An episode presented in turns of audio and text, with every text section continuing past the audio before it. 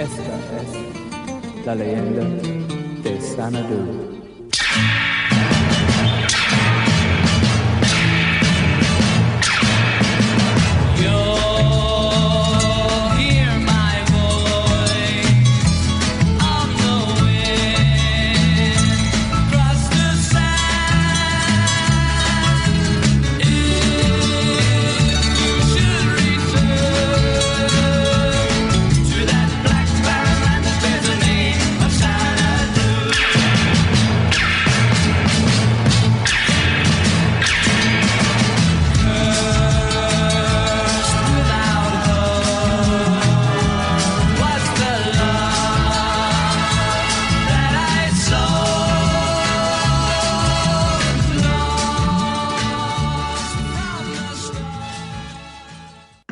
Želám vám príjemný letný podvečer, milé poslucháčky a vážení poslucháči Slobodného vysielača Banská Bystrica.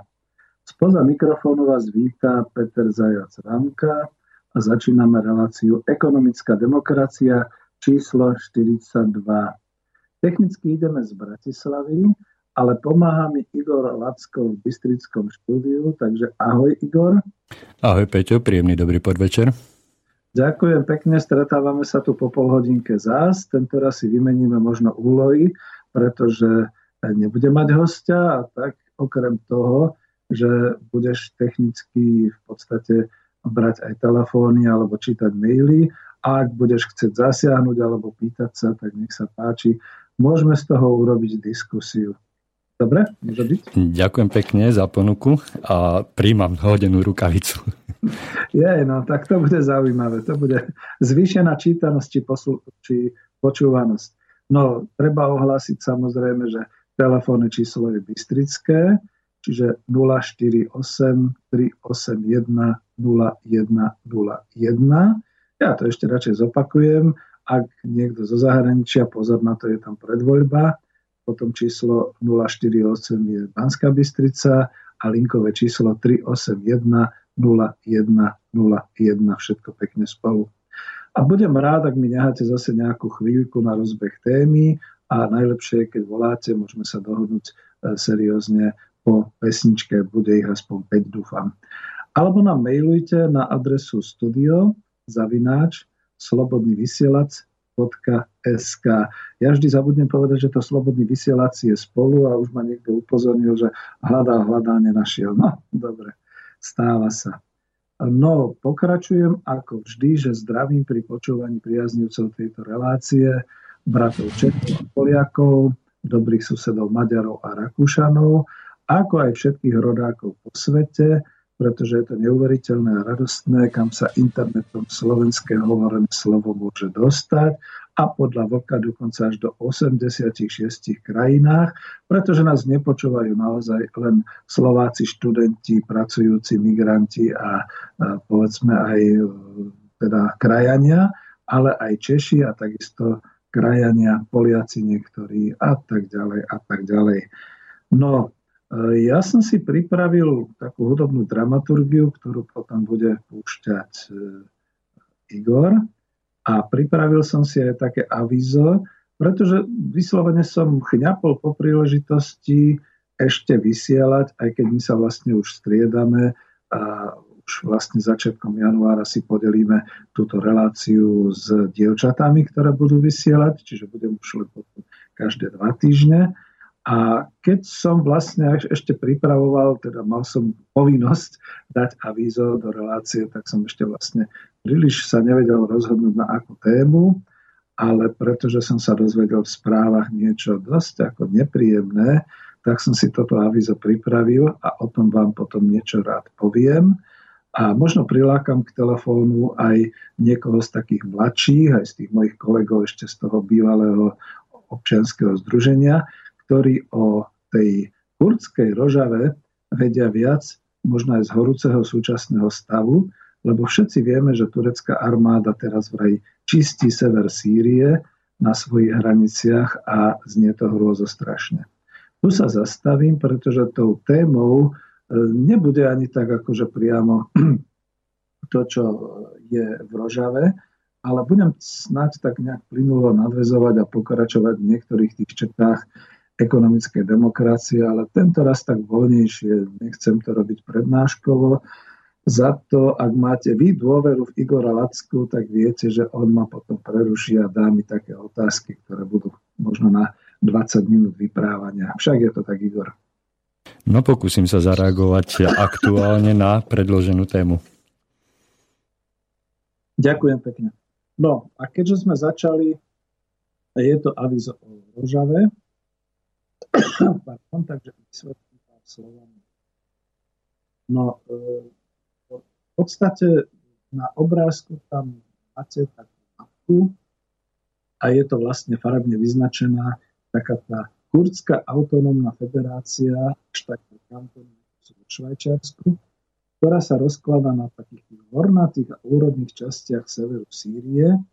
Je zaujímavé, že keď som vtedy ešte s Tomášom Bokom hovoril, tak aj myslím, že on spomínal, že to je veľké ako Slovensko a nachádza sa tu, alebo nachádzalo sa tu pred vojnou v Sýrii asi milión miestnych obyvateľov Kurdov, to sú domáci obyvateľia. Kto z vás teda nevie, Kurdi v počte 30 až 38 miliónov taký milión hore dolu na Slovákov je pomaly 5 miliónov aj niečo a tu sa hovorí 30 až 38 miliónov. Kurdi sú príslušníkmi národa, ktorý vďaka kolonizačnej delbe Blízkeho východu v 19. storočí boli rozdelení do množstva štátov, minimálne do tých štyroch, e, kde je ich najviac, a potom ešte aj do nejakých ďalších, kde sú ako enklávy. No, jedna enkláva je dokonca už aj v Európe a to je v Nemecku. A Kurdi ako jediní e, v podstate, alebo ako jedni z mála nemajú svoj vlastný štát, aj keď je ich takto veľa. Minule ma Martin Bavolár e, vlastne upozornil a napovedal mi, že ešte je tu jeden taký národ, to sú Rusíni, ktorí žijú aj na východe Slovenska a hlavne potom ešte kuštik na Polsku a na Ukrajine a tiež nemajú vlastný štát, takže je zaujímavé, ako sa krúti tá demokracia. Jedným dajú hojne a druhým dajú, nechcem povedať. O to viac si potom Kurdi v každej krajine bránia takú svoju autonómnosť a na severe Sýrie si teda zorganizovali, toto je pre nás dôležité a pre toto vysielanie ekonomické demokracie, zorganizovali si hospodárstvo na princípe kolektívneho vlastníctva, družstevné hospodárstvo a majú teda takú celú svoju hospodárskú sústavu a úspešne. A faktom je, že my sme ešte aj v tom blogspote, a ináč to nájdete v blogspote Ekonomická demokracia, ktorú rozvíja David Dicházy. My sme ešte aj v takých tých reláciách, čo sme spolu mali, minimálne v tej jednej, trošku rozoberali, ako je to v tej kurdskej federácii Rožava. Majú vlastné fabriky, Vidíte tam aj na obrázku, majú nejaké aj vlastné polnohospodárske družstva, majú vlastné dielne, tam je nejaká krajčírska dielňa, ale majú aj vlastné milície, tam je taká tá dievčina vyobrazená ako v podstate v uniforme a so zbraňou. No a vidíte, že e, ono je to síce arabský svet, ale Kurdi sú z takých tých indoeurópskych národov, skôr teda taký akoby Peršania niekde som čítal, že až tak skýtsky pôvod majú ako z tej dávnej minulosti, takže je to veľmi starý národ, prastarý národ a udržal sa, ale žiaľ Bohu nemá vlastný štát. A prípade povedzme nejakého leteckého útoku opustia ten traktor, ktorý rozoráva pole a pokľaknú si ku protileteckým delám alebo aspoň gulometom a bránia sa, čo je teda obdivuhodné a pri príležitosti toho slovenského národného povstania mi to naozaj pripomenulo, že je to z tohto hľadiska kultúrne a osudovo dosť príbuzný národ. No vidíte to tam na tom obrázku, e, tam sú všetky tie veci, čo sa teraz popisovali, je tam aj vlajka kurdského národa.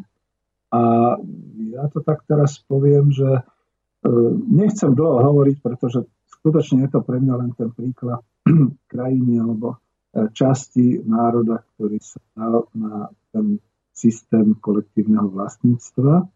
Je to teraz však veľký geopolitický prúser, v Sýrii, pretože naozaj už sme boli svetkami niekedy na začiatku roka, alebo možno to bolo ešte minulý rok, to boli také tie mediálne zábery, že turecké tanky stáli na takej vyvýšenine nečímne nad kurdským mestom Kobani, to je presne tam, a Kurti dolu sa bránili proti ISIS a proti rôznym takýmto skupinám. To bolo také, že to nebolo ani rozhorčenie, ale to bolo, že aha, Kurci sa nevmešujú. Potom bolo, že turecké obrnené transportéry ostreľovali hranice Sýrie, kde Kurdi bojovali s povstaleckými Sýrčanami, či Sýrčanmi a teda s tou miernou opozíciou a Turci stáli na čele, alebo teda na strane tej umiernenej opozície. No ale to všetko je naozaj ten prúšvih, ktorý je dosť geopolitiky, ja sa ňou tu nemienim zaoberať, ani neklatete otázky, lebo na to sú ozaj lepší ľudia, ktorí môžu byť v štúdiu v Banskej Bystrici, ale ja nie. Ale pozor na to, že príklad Rožavy je príkladom určitej oblasti obývanej, kde pôvodne, nevieme koľko ich už teraz je, pôvodne takmer milión ľudí začalo praktikovať bez toho, že by vedeli niečo o ekonomickej demokracii, systém družstevných samozpráv, a to na báze kolektívneho vlastníctva národa, a nielen v polnohospodárstve, pri dorábaní potravín, ale aj vo fabrikách, v dielniach. Samozrejme si zrejme organizujú aj svoju peňažnú obehovú službu. A ja by som rád, veľmi rád vedel, ako to tam funguje, alebo dúfam, že ešte stále funguje, lebo my sa trápime, že ako bude vyzerať výmena živec alebo bartrové výmeny, nejaký clearing, bartrové obchody a podobne. A oni už boli praktici, oni si to už odskúšali. Ozaj, keď hovorím o clearingu, ja sa o tom zmiením ešte trošku neskôr. Našiel som zaujímavé veci. Takže Rožava. Viac nepoviem, ide mi o varovanie pre mojich mladých nadšených organizátorov, že pozor na to, že my tu môžeme rozvíjať tak svojpomocné družstva, my tu môžeme rozvíjať dokonca celé enklávy alebo celé oblasti v hospodárstve, ale nastane nejaký zlý okamih v krajine alebo vo svete, veď to vidíme aj na Donbase a na tomto príklade Rožavy dnes. A, a budeme krvácať ako prvý, pretože kto z mocnosti tých kapitalistických mocností dnes má záujem, aby sa tam rozvíjalo nejaké kolektívne vlastníctvo. A doplním, ani Turci nie, ani Spojené štáty, ani Európska únia sa nezaujíma. A ja som smutný, musím to tak povedať, že ani Ruská federácia, a to mi teda naozaj vadí a tým pádom vidím, že Ruská federácia je dneska naozaj kapitalistická veľmoc. Nalejme si čistého vína, chlapci lavičiari že to teda naozaj ani oni nejak nepodporujú a nakoniec vlastne zistíme, že ich toleroval práve ten, ktorý je celosvetovo odsudzovaný ako diktátor, čiže uh, Assad. No a to je to, čo som chcel teda k, ro- k Rožave.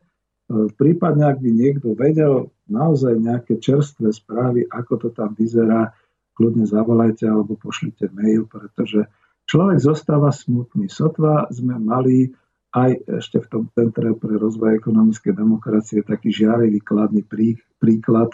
Už vieme, že dnes, keď teda Turci vyhlasujú, že vyčistili územie e, na teda severnej Sýrie, na juhu svojich hraníc po celej dĺžke, no neviem si predstaviť, čo to potom je za genocídu, keď tam milión ľudí bude vyčistených, ak sa to tak mediálne v tých hlavných médiách hovorí.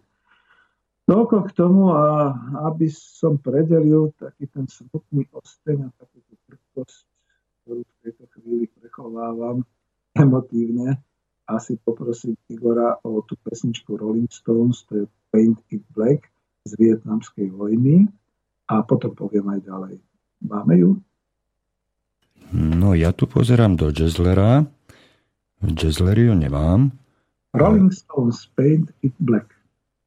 Vietnam War tam bolo ešte napísané. Nie, tu mám Direct File, Direct File, Olympic, Direct File, toto.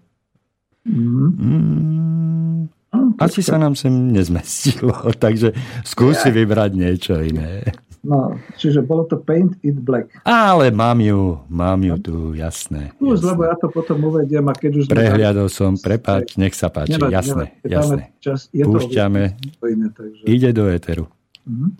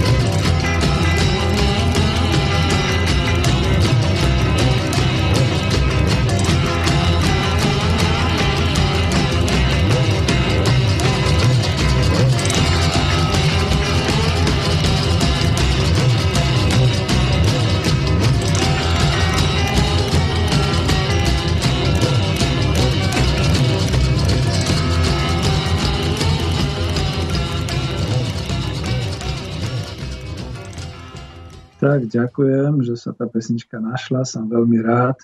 Je to Rolling Stones Painted Black, čiže malo to na čierno, je to z vietnamskej vojny a ja potom ako vždy tradične už zavesím na YouTube aj tú linku na túto pesničku, pretože tam je video práve z toho bombardovania leteckého a ničenia a teda z tej vojny, kde teda naozaj tie obyčajné chalúbky, domy vidiecké, boli ničené a všetko to, čo sa tam odohrávalo.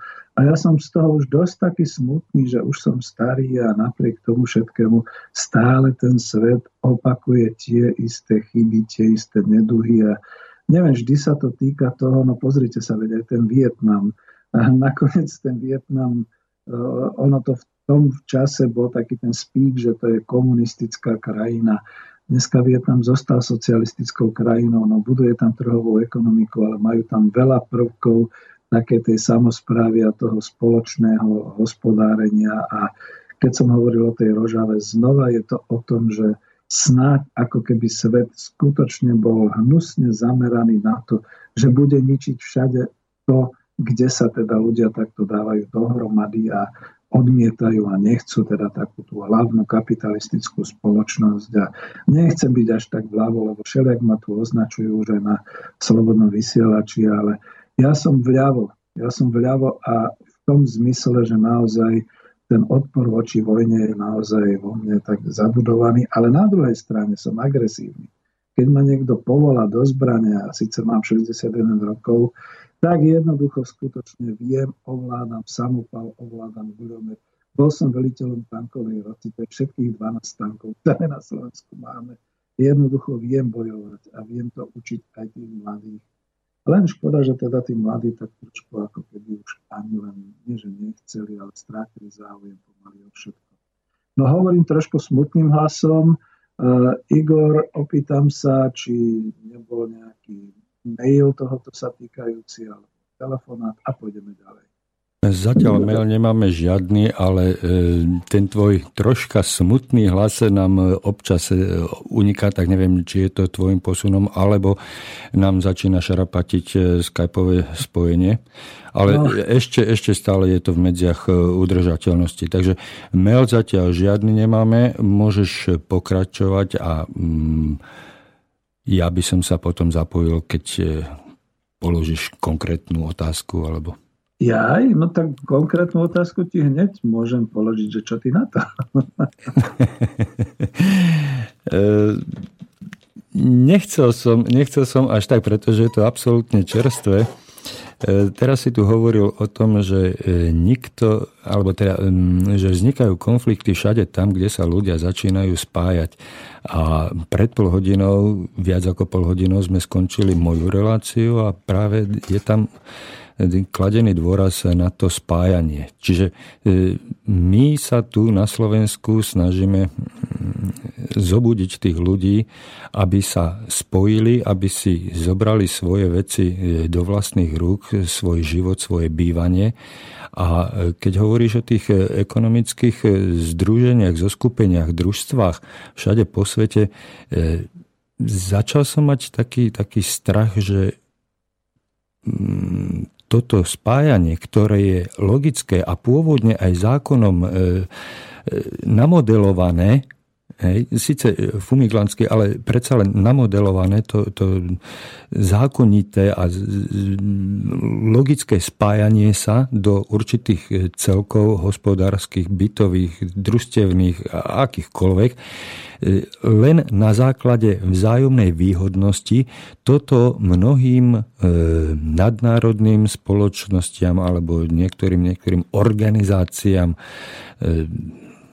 veľmi vadí a, a nie, nie im to povolia. Preto, preto vlastne vznikajú všade po svete tieto konflikty a mm, pokiaľ sa snažíme poukázať na e, postupne sa zobudzajúci svet, myslím e, uvádzaním tých konkrétnych príkladov, tak e, sa to mnohým zdá ako rozprávka z tisíc za jednej noci, že to vôbec e, nie je možné, pretože aj tak nás niekto zlikviduje, aj tak niekto proti nám e, použije zbrane a e, ty si použil zase ďalší príklad, že áno, my, my sme dokonca od, mnohí odhodlaní vziať aj zbraň na ochranu svojich záujmov, svojich, svojho majetku, svojich, svojich potrieb. No, a, vidíš, keď a dostávame vlastne... sa do celkového konfliktu vlastne. Nie, hej, ale toto je napríklad, ja to považujem za vlastenectvo, takto, takýto postoj mať, pretože to je naše celospoločenské. Ale dnes, keď hlásaš takýto postoj, tak si okamžite hodiny, kde si medzi extrémistov, až medzi fašistov, ja to musím takto povedať. A to už nie je sranda, pretože to už je tá manipulácia e, ideologická, ktorá dnes naozaj robí veľké škody v myslení ľudí. Ale tým smerom som ani nechceli, ale ďakujem ti. E, ešte, ešte jedna malá poznámka, e, teraz ma napadá v týchto súvislostiach, že e, všimnite si konšpiračné a extremistické rádio, nezapresa ani redaktor z tohto rádia, všimnite si organizáciu NATO. tá postupne uh-huh. naberá na sile, spája sa, spája ďalšie a ďalšie krajiny, snaží sa pričleniť nové a nové hej, a vytvára jeden celok, ale mocenský. Mm. A ktorý, ktorý na druhej strane bráni spájaniu sa e, ekonomických a ľudských e, združení a celkov. No veď to je to, že žijeme v takej čudnej dobe a ako z toho je potom naozaj človek smutný a má potom také, že čo ja viem, niektorí slabší jedinci potom buď podláhnú a, a je to zle povedané, ale buď teda sa úplne zradikalizujú, alebo naopak úplne zložia ruky a už nič nerobia. Ale toto my nechceme. Ja to posuniem ďalej, že to je vlastne aj o tom, že stále treba šíriť tú osvetu, informácie a vzdelávať. A teraz e, budem pokračovať v tejto téme trošku mhm. ďalej, uh-huh. čiže díky, lebo keď som hovoril o tom clearingu, e, ja som bol zhrozený, a to bolo asi dve, tri relácie dozadu, keď som vlastne hovoril o tom, že ja tu samozrejme hovorím o národnom hospodárstve, o národohospodárskych možnostiach. Potom som zistil, že vlastne je síce ešte fakulta národohospodárska, ale už sa tam odbor národné hospodárstvo alebo národohospodárske veci vôbec nevyučujú. Už je to niekde akoby v archívoch až teda v múzeu. A niečo podobné sa mi stalo presne s tým clearingom. Čiže pokiaľ nič, žiadny mail ani telefonát, ani ty nechceš, budem pokračovať. OK? Môžem? Nech sa páči, pokračuj a dúfam, že je ma počuť. Snažím sa nejak... Áno, áno, zatiaľ je to v poriadku. S mikrofónom, uh-huh, tak ako uh-huh. to bolo. No, uh, clearing sa píše anglicky clearing. No, nie všetci vedia anglicky, treba takto povedať. A keď si o ňom chceme niečo bližšie povedať. Napríklad som zistil, že už študenti ekonomických škôl na Slovensku, neviem ako je to v Čechách, ale asi podobne, sa tento pojem clearing neučia. Sme znova v ekonomike a ja vysvetlím prečo. Nie je to ani vo vedeckých prácach, ani v učebniciach. Nahradil ho taký newspeakový, čiže taký nový pojem kompenzácia. No lenže kompenzácia je o niečom inom. Ja žasnem, ak sa dočítam, že z nejakej zase publikácie, že histórii v rámci krajín Rady vzájomnej hospodárskej pomoci, to sú socialistické, do roku 1990 existovala Medzinárodná banka pre hospodárskú spoluprácu so sídlom v Moskve, súhlasím. Chcel by som to tiež takto hovoriť aj v iných reláciách, ktorá vraj zúčtovávala vzájomný obchod socialistických krajín na báze tzv. prevoditeľného rubla. Zase pravda, všetko v poriadku a potom to zabili pomocou kompenzácií. Čo teda pravda nie je.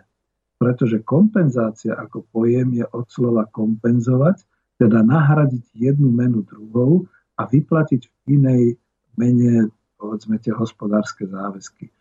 Dúfam, že som neprešiel až príliš odborne, ale e, Poburuje ma to v tom, že potom človek niečo vysvetľuje, tak ako o tom národnom hospodárstve a mladí ľudia nechápu. Ako, veď vieš, že ja som sa postavil v podstate dobre, keď sme hovorili o tom Centre pre ekonomickú demokraciu, že budem vysvetľovať, čo je to ekonomická demokracia, že budem vysvetľovať tie jednotlivé črty. A všetci tí mladí chlapci povedali, jasné, vieme to dobre, čítali sme a podobne. Potom som zistil, že oni ani len nečítajú, možno to poznajú z nejakej Wikipédie, neštudovali to, nevedia o národnom hospodárstve priveľa, napriek tomu, že sú právo, že sú lavičiari a že chcú a vyznávajú nejaký ten socializmus a podobne, nevedia, čo to je.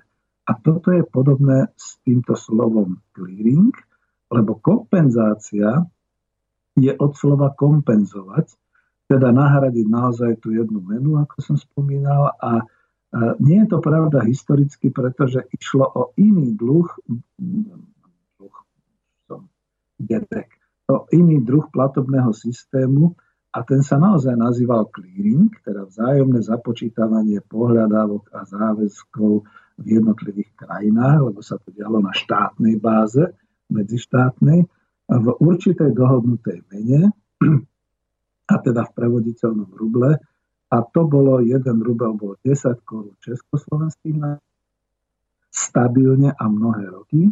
Ale prevoditeľný rubel to nebol žiadny iný ďalší rubel. Bola to naozaj, nechcem povedať teda zúčtovacia mena, tak ako dneska sú tie virtuálne, lebo iný rubel, ten, ktorý bol vo forme bankoviek a minci, to bola valuta a tie mali takisto tú hodnotu 1 rubel rovná sa 10 korún československých.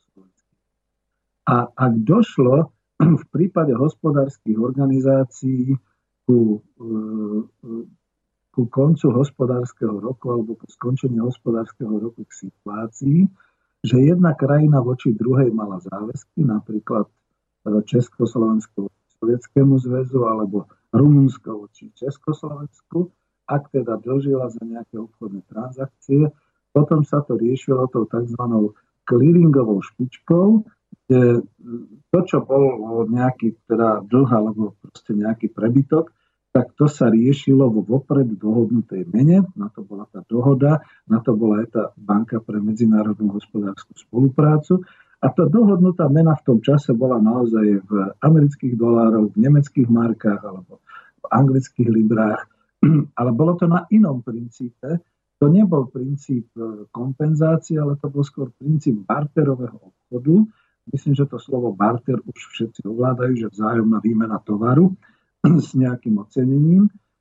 Teda obchodovalo sa tak, že si dva subjekty vopred dohodli, alebo dva štáty dohodli určitú cenu, cenu tej obchodnej výmeny alebo výmeny tovarov a služieb. A len si to zúčtovali podľa kontraktov, koľko toho množstva kvality vymenia. A až v prípade, že im banka nenašla ďalšieho partnera do tej multilaterálnej výmeny, teda tam, kde boli viac ako dvaja účastníci, iba vtedy vznikala tá povinnosť zúčtovať dohodu e, povedzme po clearingovú, prepač, po clearingovou skutkou. No a ja to vysvetľujem takto zo široka hlavne preto, lebo v tejto tretej tete ekonomickej demokracie, teda v tom spravodlivom a vzájomne výhodnom obchode, teda v tomto férovom trhu, ktorý je nekoristnícky, sa dá využiť práve charakter zúčtovania pomocou clearingu, a pomocou platobného prostriedku vzájomného zúčtovania najlepšie. Ak je to medzi dvomi, povedzme iba hospodárskymi subjektami, tak bilaterálne. Ak je to voci viacerými, tak je to tzv. multilaterálne. A prečo som to potreboval uviesť? Lebo všade hlásam a zistil som, že aj pri rozhovoroch používam, že dobre je, keď budú naozaj tieto družstvá medzi sebou obchodovať a kooperovať s tým, že nemusia mať teda tie ceny svetové a nemusia vôbec dbať. To je niečo podobné, ako ty hovoríš, že v tom bývaní, že sami si svoje veci môžu dohodnúť, že na to nemusí byť žiadny predpis, žiadny zákon, žiadne TTIP, žiadna CETA a podobne. No a potom zistujem, že väčšinou vidím u tých ľudí taký prázdny pohľad, lebo čo je to ten clearing, nevedia, ale povedzme ani nechcú povedať, pretože neovládajú takúto vec a je to treba takto osvetovo vysvetliť. Čiže clearing je naozaj veľmi dobrý spôsob, systém e, vzájomnej úhrady, ktorý je založený naozaj na tom, že ak si teda organizácie medzi sebou vymieňajú tovary a služby, e, môže to byť iba zúčtovanie, nemusí tam prebiehať žiadna mena, teda žiadna valuta, ani nič podobné. A keby im zostal taký nejaký, povedzme, naozaj sa to hovorí, ekonomický záväzok, alebo teda mali by pri nejakej transakcii niečo podobné, tak si to potom môžu dohodnúť, ale vopred, to je treba povedať vopred, že v akej mene si to vyplatia. Ja dám len jeden taký príklad z minulosti, aj toto je iná relácia. Sám si môžem naozaj povedať, že som bol účastníkom eh, tohoto vzájomne výhodného obchodu a, a účtovania. A mne sa práve stalo, ja som sa hrdil raz niekde v relácii, že som predával Sovietom cez Kospol mrazené kurčatá za doláre. To bola drzosť. No ale musím povedať aj to B, e, ten predaj tých kurčat za doláre, no vidíte, a to bolo na Olympiádu 1980, bol aj za to, že to bola nejaká dohoda, že vzhľadom k tomu, že tam zostane nejaká nevyrovnanosť, tak e, bola to vlastne clearingová špička, takže sa tým vlastne takto vyrovnali tie hospodárske záväzky medzi Sovietským zväzom a Československom. A teraz spadnite všetci na zadok. Asi nám dožili Sovieti, takže nám platili v dolároch. No, o tom to je. No Igor, zabával som ťa asi dlho, je to dosť odborná téma, ale potreboval som naozaj tak e, osvetovo uviesť ten clearing. Je to OK? Bolo to zrozumiteľné? Nech sa páči, je to tvoja relácia, ty si ju koriguješ. E, vzhľadom k tomu, že ja som trošku zorientovaný v tejto oblasti, tak pre mňa to bolo dostatočne zrozumiteľné, ale mm. nie som si istý, či to bolo zrozumiteľné skutočne pre tak širokú, širokú poslucháckú obec, akú by sme chceli skutočne osloviť. No, Čiže mm, je tam, je tam dosť veľa na môj vkus tých odborných výrazov. Ja rešpektujem, že tým odborným výrazom sa mnohokrát nedá vyhnúť a nedá sa to nespomenúť, len, len pre Postavím sa teraz do pozície laika. Pre nás laikov je to, je to nezrozumiteľné. Keby bolo možné uviezť nejaký jednoduchší príklad, vieš, lebo e, rozprávať sa v dimenziách štátnych, medzištátnych, nám, obyčajným ľuďom, ktorí sa zaoberáme svojou výplatou a nevyhnutnými výdavkami, nám tie obrovské čísla nič nehovoria. A Dobre. nejaké to, no. nejaké to vzájomné vyrovnávanie, takisto je nám to ako z vedľajšej dediny. Vieš, není nám to celkom blízke a zrozumiteľné. No musel som to trošku mm, takto jasné, jasné. U, upozorniť, že to slovo clearing je to, ktoré sa môže používať v ekonomickej demokracii a že je to teda ten zúčtovací systém. No a to je to. A teraz si predstav, že príde študent, ktorý študuje ekonomickú teóriu, a zo školy vie akorát o tých kompenzáciách. Hlavne na to som chcel upozorniť, že pozor, ono ho to nasmeruje niekam úplne inám. Kompenzácie to sú naozaj tie výmeny a kompenzovanie jednej meny za druhú a počítanie v tých kurzoch a v takýchto veciach, to ten cleaning je naozaj tá tovarová výmena, kde až niekde na konci, keď sa nedohodli alebo keď majú nejaký prebytok alebo dlžobu, tak potom si to musia tak zúčtovať. Ale díky za upozornenie. Vidíš, ja nedovolím si nevstúpiť no, e, ešte do tohoto a poukázať na e, obrovský nedostatok alebo obrovskú chybu alebo problém, ktorý, ktorý má dnešná naša spoločnosť. E, ty vychádzaš z predpokladu, že keď hovoríš s nejakým študentom danej školy, tak by mal ovládať tú, tú základnú terminológiu a formulácie a mal by rozumieť určitým vzťahom, o ktorých e, by sa mal na tej škole naučiť, ale keďže to školstvo dnes e, máme v takom stave, v akom máme, tak v praxi stretávaš ľudí, ktorí ti nerozumejú, hoci by ti po správnosti podľa titulu, ktorý majú alebo ktorí sa snažia dosiahnuť, by ti mali rozumieť a mali by ste si byť e, rovnocenní partnery a hľadať už... No. Hovor, hovor, prepáč. Nie, že dnes je aj ten problém, že napriek tomu, že to školstvo máme, tak e, máme ľudí nevedomých. Hej. A ťažko sa tebe hľada, e, dnes človeku z praxe, sa ti hľadá nejaký partner na debatu len podľa toho, že e, rozprávaš s nejakým inžinierom alebo s nejakým ekonómom. Hej. A odrazu zistíš, že ty nemôžeš e, toho človeka posudzovať len podľa titulu, ale aj podľa veku. Čiže kedy skončil školu, alebo či už má nejakú prax. Ak sa rozpráva s človekom e, z tvojho oboru, s nejakým ekonomom vekovo tebe blízkému, s blízkym, tak si rozumiete. Ale s ekonomom dneska 23-ročným, 27-ročným si nerozumieš, lebo on, on má obrovský deficit. Vďaka tým nedostatkom, ktoré e, nachytal na škole. Hej. No, tie deficity pociťujeme aj inde, však vieš, že no, sa ja som chcel len na, na tento, na toto poukázať. Hej. Iné. Tak preto, preto, preto smerovali tie moje, tie moje úvodné slova smerovali skôr k tomu, že e, nám, nám hlupáčikom, nám lajkom by to no. bolo potrebné troška e, názornejšie vysvetliť. Hej. Ale no, to je... Ja len zase nechcem byť taký, ako je v STV, ten že to kedysi dávno... No to v žiadnom prípade. To...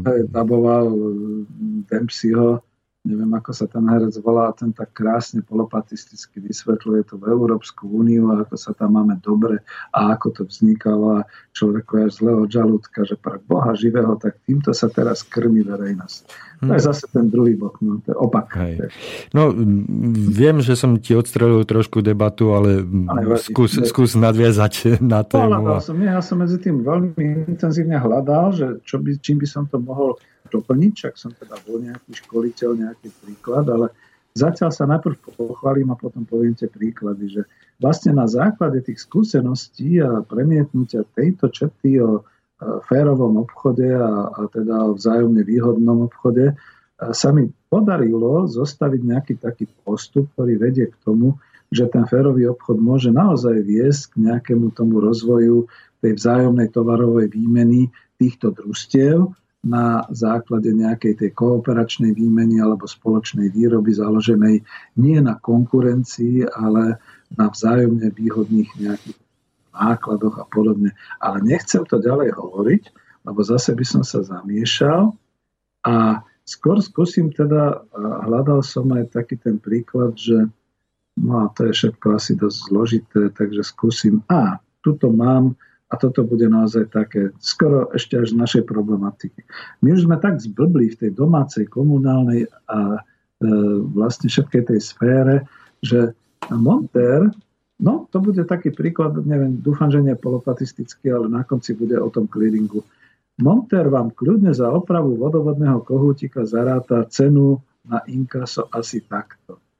Monter povie, cena odo mňa k bytu, no pri prepočte tej ceny, ako majú taxikári, to máte 30 eur.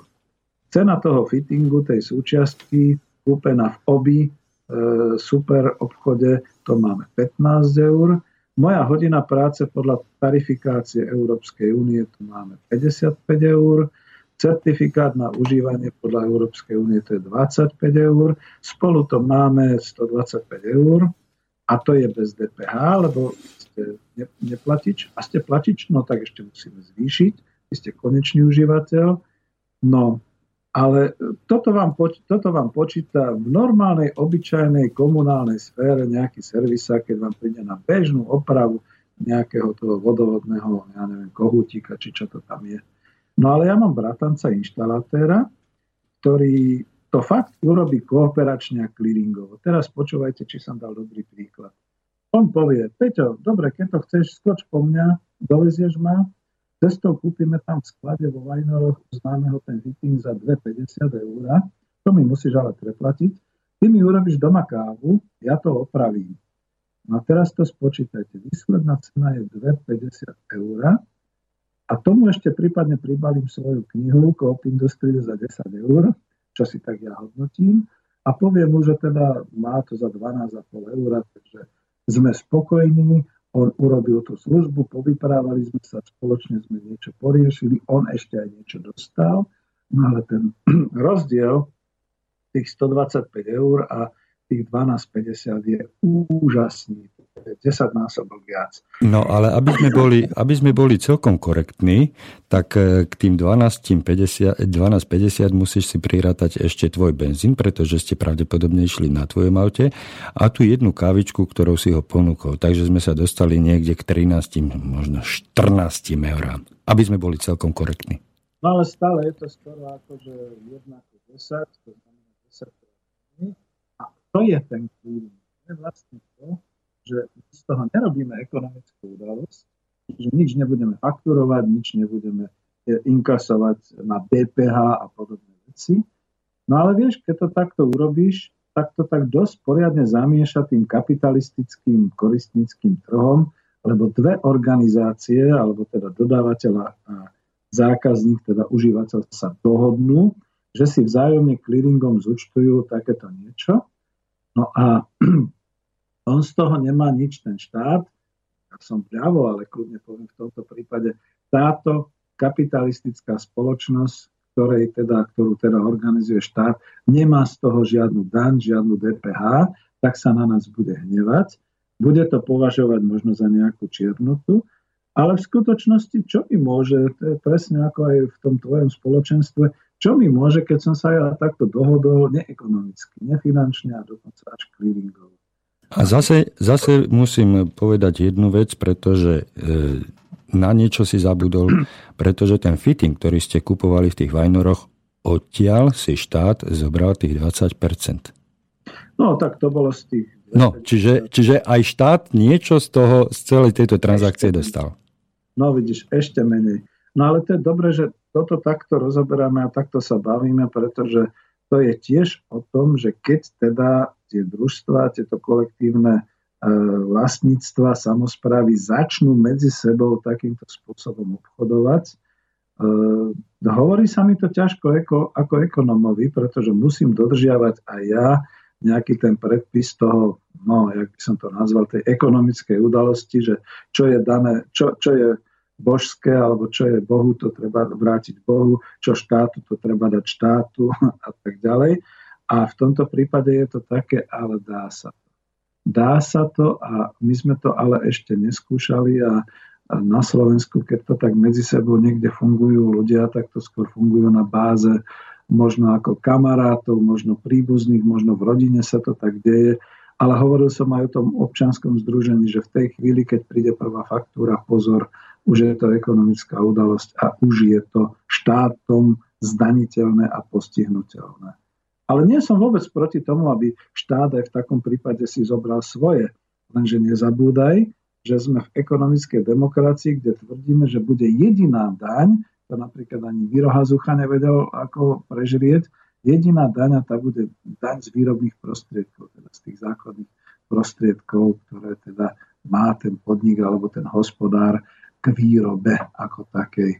No a aby som nešiel do ďalšieho, alebo teda do, do teórií, eh, ja si, alebo to už len uzavrem, chcem potom pesničku, eh, na rozdiel od Švajkarta, ktorý vo svojej teórii rozpracoval eh, na ten férový obchod takúto tézu, že firmy kupujú suroviny a stroje od iných firiem a predávajú svoje produkty iným podnikom, a spotrebiteľom a ceny e, reguluje iba ponuka a dopyt, čiže on neháva takúto trhovú ekonomiku. E, aj keď tam píšete, že aj keď bude nevyhnutná cenová regulácia a dotácie, to je tá kapitola 3 o trhu, čo on hovorí, ja som to zase definoval dokonca aj v knihe Coop Industria tak, že e, budú si v podstate v rámci férového obchodu a pri rozmachu tých kooperácií založených nie na nejakých konkurenčných cenách, ale na vzájomne výhodných nákladoch, to je dôležité, budú si firmy vlastne dojednávať práve tie svoje náklady a budú to zisťovať podľa tzv. no je to zase odborne, prepáč mi, podľa tzv. hodnotového reťazca. Ja to v knihe mám, je to tam taký farebný, e, došípky robený, taký e, obrázec, taká schéma, čo vlastne tá organizácia výrobná potrebuje pre výrobu a pre uplatnenie tej svojej výroby na trhu, aké všetky činnosti. A tu si vlastne môžu ten hodnotový reťazec vo výrobe tieto organizácie, družstva medzi sebou navzájom tými kooperáciami vypomáhať tak, že si znižujú náklady alebo optimalizujú, slovo, optimalizujú si vlastne to zhotovovanie výroby.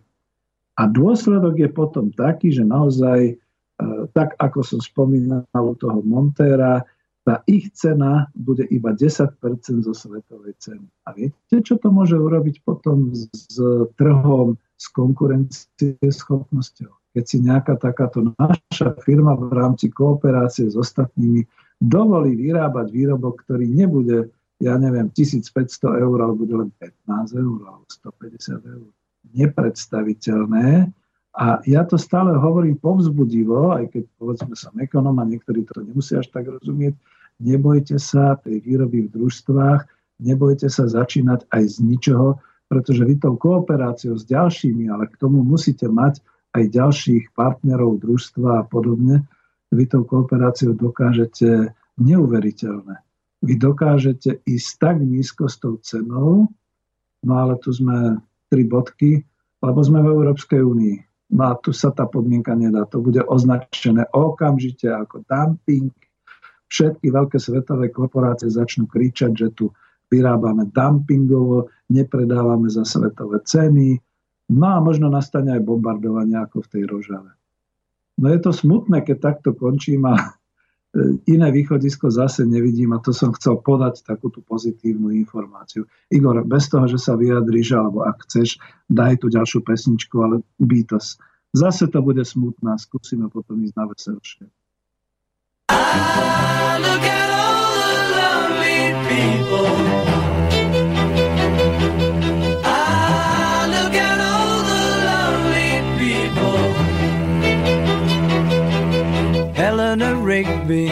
Picks up the rice in the church where a wedding has been.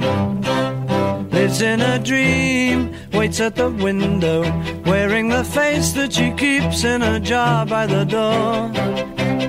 Who is it for? All the lonely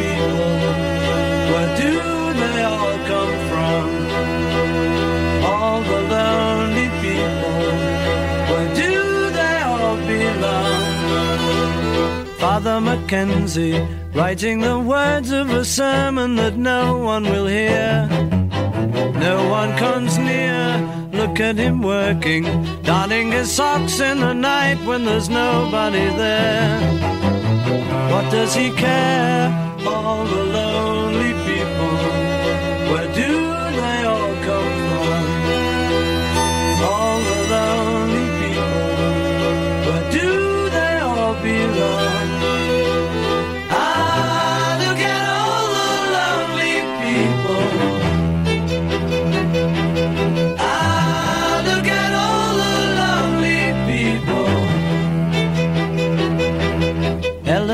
Died in the church and was buried along with her name.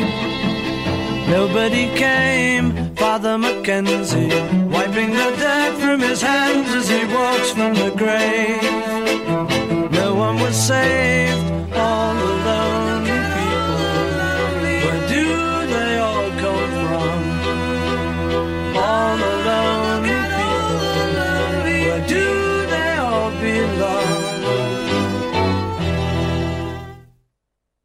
No tak k tejto pesničke mám trošku taký zvláštny vzťah, e, nielen za to, že je to Beatles, ale za to, že je to Eleanor Rigby a odporúčam, kto viete po anglicky, no znova to dám na YouTube, vypočuť si tú pesničku, prípadne preložiť si ju, že čo to tam je. Okrem toho, že má také smutné význenie, e, bola to súčasť e, toho muzikálu, alebo ako by som povedal, proste toho, tej hudobnej dramaturgie Beatles Yellow Submarine. Čiže žltá ponorka, my tam poznáme odtiaľ možno aj veselšie pesničky, ale keď táto pesnička bola aj v originále, teda s takými kresbami a potom e, nejak aj v ďalších, e, ja som dostal takú otázku a to už som bol aj a neviem, či to už nebolo aj trošku za toho nášho nového, moderného demokratického kapitalizmu, že počúva, Veď ako tí Beatles to predpovedali, že oni ukazovali cez tú pesničku Eleanor Rigby, že nie všetci ľudia sú v tej demokracii šťastní a že nie všetci ľudia sú tí výťazí e, v tom kapitalizme, ale že pozri sa, že však tam to priamo písali, že ja, teda spievali a že ten text je tak urobený, že sú ľudia smutní, opustení, majú sklony k samovražde, veď ten Sgt. Peppers je vlastne o tom potom tiež taký ďalší text, že veď vás tí Beatles varovali. A ja som hovoril, no my sme z tej generácie, keď sme ešte to varovanie počúvali za socializmu a zdalo sa nám to také vzdialené, ale dnes, keď e, žijeme v tejto realite, no je to veľmi smutná pesnička a veľmi varovná, že ako sa človek v dnešnej spoločnosti ako single alebo ako človek na okraji vyslovene vysotený na okraj tej spoločnosti dostane do takýchto smutných situácií, ako tá Eleon Rigby. No len toľko, pretože ja viem, že už to miešam s tou hudobnou dramaturgiou. Tak to som ja. To sa páči, tak to robí, tak to robím. Igor, sú nejaké maily alebo telefonát? E, maily zatiaľ žiadne a telefonát, telefonát takisto nič. Takže No, vidíš, tak Ja som ti hovoril, ale teraz to môžeme aj zverejniť, čak sme to my dvaja už v druhej relácii. Ty máš trošku ako nedostatok. E, trošku mi, trošku mi momentálne utekáš zvukovo. Peťko, prepač, teraz, teraz si mi troška utek... No, skús. Skús to zopakovať. No, hovorím, hovorím, aby si ma počul. Uh-huh, no, tak zopakuj, lebo no, to bolo zle počuť. Teraz je to trošička no, lepšie, áno. Dobre. No to, čo sme spolu hovorili, čo som spomínal, že ty máš vo svojej relácii bývaný dostatok času, je len hodina, a ja začínam mať pocit, že mám až prebytok toho času, to sú dve hodiny, pokiaľ teda alebo nemám hostia, že sa dohodneme potom s redakciou a možno si aj niektorí poslucháči vidí, no konečne ten zajac bude menej hovoriť, že by som ti kľudne ako, nie, aspoň tú jednu hodinu, že ty by si šiel dve hodiny a ja hodinu v stredu. No, pokiaľ by to... O tom, je to návrh verejný, verejný návrh. E, veľmi pekne ďakujem za túto ponuku, dokonca mm. verejnú, však toto sme si mohli vykonzultovať aj mimo ETER. E, ja, len, len e, ja mám ten problém, alebo obavy, že e, pokiaľ by som to natiahol na dlhšie, tak je to nepočúvateľné, pretože e, teraz sa dostávame do mm, oblasti, kde budeme e, skôr preskakovať e, z jednej témy do druhej. Všetko bude podložené na prvotnom základe, že musíme mať zriadené spoločenstvo a teraz jednotlivé témy, jednotlivé oblasti, ako v tom spoločenstve to spoločné hospodárenie, spoločný život organizovať a ako ho riešiť, ako ho riešiť e, svojpomocne bez e, možnosti vonkajších zásahov, tak e, toto bude vyžadovať mm, jednak veľkú sústredenosť a mm, viac ako hodinová relácia, neviem, či by bola... E, Dohodneme sa potom. Jasné, je to také jasné. moje ušlachtilo, lebo ja sám ako pocitujem, že keďže nemám partnerov teraz v tejto chvíli na, ako hosti, nakoniec hosti mám, ale tí budú v ekonomických rozhovoroch, že tu na ekonomické demokracii, e, tak potom samozrejme tú hodinu viem naplniť, vidíš, práve ju končím, ale tá dvojhodinovka je niekedy trošku taká, nie že by som nemal čo hovoriť, ale presne toho sa obávam, čo aj ty hovoríš, že to už potom nemusí byť pre poslucháčov znesiteľné. A zrozumiteľné najmä. A zrozumiteľné, no to by som zase no. nechcel. A čo sa týka... Všetko, no? že čo sa týka, čo sa týka tých hostí, tak uh, musíme rešpektovať aj toto obdobie, ktoré práve skončilo, to prázdninové. Ľudia sú uh, rozlietaní po svete a dovolenkách a oddychujú, takže uh, s tými hostiami predpokladám, že sa situácia podstatne, podstatne zlepší a uh, troška, troška viacej adresnejšie a údernejšie budú naše relácie.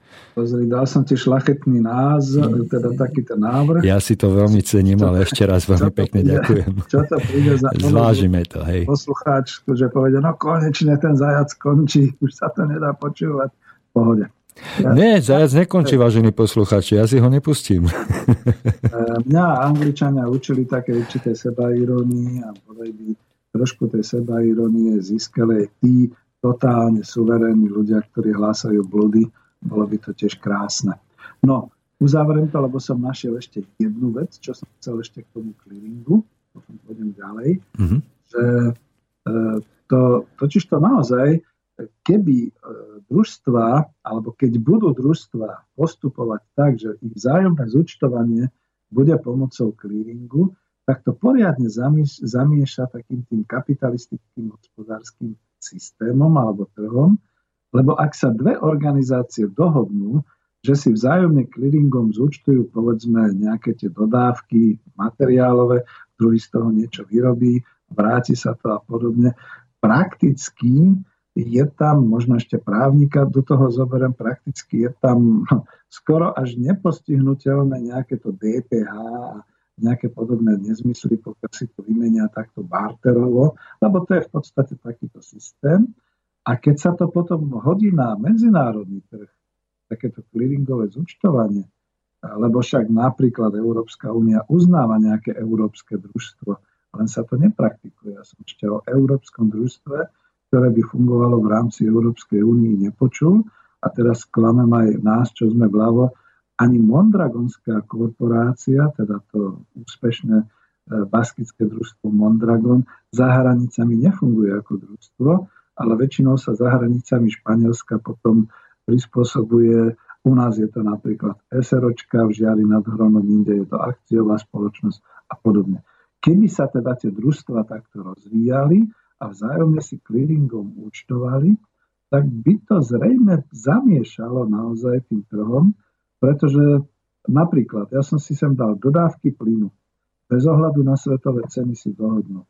A za dodávky plynu si napríklad do, dohodnú dodávky potravín. A to potom iba vzájomným jednaním a dohodou, teda vy nám dodáte ročne takýto objem plynu na vykurovanie a my vám dodáme ročne takýto objem ovocia, zeleniny alebo mesa, lebo veď váš plyn u nás poslúži presne v tom E, jak som hovoril, v tom, v tom, v tom, hospoda, v tom hodnotovom reťazci, vy ste nám dodali plyn a on nám poslúži u nás na vykurovanie napríklad povedzme hydinových fariem, vykurovanie skleníkov, na pohon zavlažovačov. A to je v podstate tá vzájomná barterová výmena. Vy nám dáte energiu, my vám dáme hotový výrobok. A, a dohodneme sa, čo to bude stáť a ako to bude stáť a vykašleme sa na nejaké konkurenčné a svetové ceny. A že to fungovalo, musím to takto povedať, znova som toho svetkom a znova som to praktikoval, môžete mi dôverovať, pretože ako komerčný, komerčný inžinier za Československa sme takto niektoré clearingy zobchodovali. Ja sa napríklad presne pamätám, pretože som bol v tej skupine a v medzinárodnej hospodárskej spolupráci, Farebné obrazovky do televízorov v Nižnej na Orave e, dodávali sovieti a od nás tam išli potenciometre alebo nejaké reproduktory do televízorov. Čiže bol to vzájomne výhodný obchod na celoročnej báze, rozvíjala sa výrobná kooperácia a keď mnohí práve nadávali na to RVHP, že nevýhodné a tak ďalej, určite tam boli aj nevýhodné veci, ale toto konkrétne bolo, že sa to ocenilo. My sme si to rozobrali, ocenili, vyjednali sme si navzájom ceny a teda my sme dodávali takú technológiu, oni dodávali takéto a spolu bol nejaký ten farebný televízor, ktorý bol z Tesly Nižnej na Orave a u nich teda bol nejaký televízor Rubin s našimi potenciometrami a reproduktormi. A ešte ma napadlo, nedám pokoj, ešte, e, to bolo, to bolo na sklonku roku 1989 a rozvíjali sa také výrobné kooperácie. To už zase takmer nikto neverí, že krajiny Rady vzájomnej hospodárskej pomoci už potom išli takýmto systémom. No a vidíte, možno aj za to bol zrušený, lebo by bol asi konkuroval. To znamená, že my sme rozvíjali takú kooperačnú technológiu laserového rezania, to znamená obrobkový stôl na laserové rezanie bol z, strojárny piesok, veľmi konkrétne to môžem povedať. A vtedy pokrokový systém výpočtovej techniky bol niekde zo ZPA Nový Bor. Neviem, či to ešte neboli dosky plošným spojov, smejte sa. Ale boli to také prvé pokusy o CNC riadenie. Východní Nemci pre zmenu do toho dali presnú mechaniku z Feinmechanische Werke Halle a optiku z Carl Zeiss Jena. To bolo ich východné nemecké Sovieti k tomu dali ten laserový systém a rezanie laserom aj s takým tým elektropohonom, ktorý sme zase my nemali. A teraz sa vytvorili takéto zariadenia, ktoré konkurovali vtedajšiemu trumfu nemeckému a nejakým Američanom a podobne. No a iste, my sme mohli, mohli tiež na tej báze nejakej konkurencie kalkulovať také ceny, že potom samotné laserové zariadenie by bolo drahé až do výšky hviezd. Ale boli to kooperácie, kde sa nákladovo tým pádom zlacnila tá výroba práve tým, že niektoré výrobné operácie robila jedna strana, iné výrobné operácie v kooperácii druhá strana. A každá si teda roz, neviem ako to povedať, vybilancovala tie svoje potreby po tých zariadeniach a dohromady po týchto zápočtoch dodávok potom bol ten samotný, tá technológia lacná to, že sa draho vyrábalo, nechcem teraz kritizovať, lebo budú určite volať ľudia, to je na inú reláciu spomienky na socializmus, Ale nie všetko teda bolo naozaj, že plitvanie a podobné veci. A bol to určitý systém. To znamená, keď som bol komerčným inžinierom a dostal som sa k tomu, aby som podpísal zmluvu, že ja, teraz to vyprávam, ja som podpisoval, ja som bol tretí obchodný referent, ale keď sa to teda takto dohodla, podpísala sa takáto kooperačná zmluva, vznikol taký výrobok a ten sa teda vzájomne takto bilancoval a predával. Bol z toho teda veľmi dobrý ekonomický efekt. A znova to vraciam do tej súčasnosti, že keď sa takto firmy vzájomne dohodnú, tak naozaj v tom nevidím nejaký problém, že by vyrábali. Veď oni nemusia vyrábať pre svetové trhy. Veď oni nemusia... Kto povedal, že nejaký výrobca z Hornej Marikovej musí konkurovať na New Yorkskej burze nejakým tým svetovým korporáciám. Veď jemu stačí, aby skutočne predával svoj výrobok aj so svojimi kooperačnými partnermi niekde tu na Slovensku. Najprv niekde vo svojom okrese, potom v kraji, prípadne aj celoštátne, alebo nechaj presiahne ten štát, ale toto má význam. Ja stále vidím v ľuďoch, že keď sa povie podnikanie, oni, od, odozva na to je milión v eurách. Keď sa povie e, konkurencia na trhu, tak oni okamžite majú tú odozvu, že a budeme konkurovať nadnárodným monopolom. Preboha nie, my začneme vyrábať tak. Za to som použil aj tú Rožavu, ten príklad, že naozaj e, tí Kurdi sa dokázali z ničoho doma usporiadať hospodársky tak, aby boli v podstate v pohode, aby prípadne naozaj sa aj dokázali brániť proti tým agresiám. A to je o výhode toho kolektívneho vlastníctva. Vy sa spoločne dohodnete, dohodnete sa na kooperácii, na spoločnej výrobe s druhými a nič, nič iné vám v podstate do toho nemôže zasahovať. No a zase skončím tak nešťastne pesimisticky, okrem tej Európskej únie. Není to, není to pesimistický záver, pretože ak si spomínaš na e, druhú časť mojej relácie, ktorá bežala pred touto, tak si sa pýtal, že či vlastníci môžu. A ty dneska tvrdíš, že ľudia sa môžu združovať.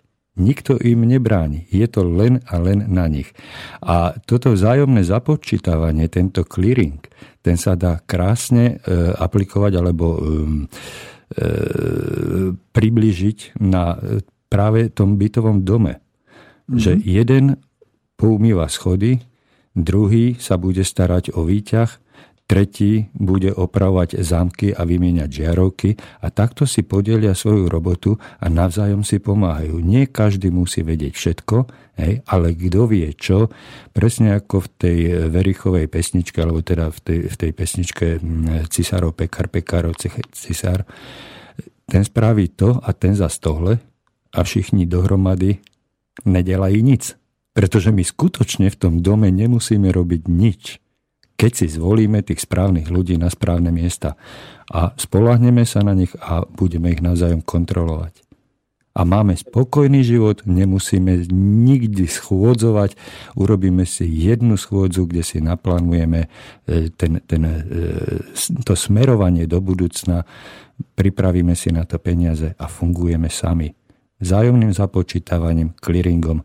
A to je ten základ, na ktorom potom môžeme stavať tieto hospodárske e, družstva a rôzne výrobné jednotky na báze spoluvlastníctva, e, spolu, e, zamestnaneckej samozprávy a podobne.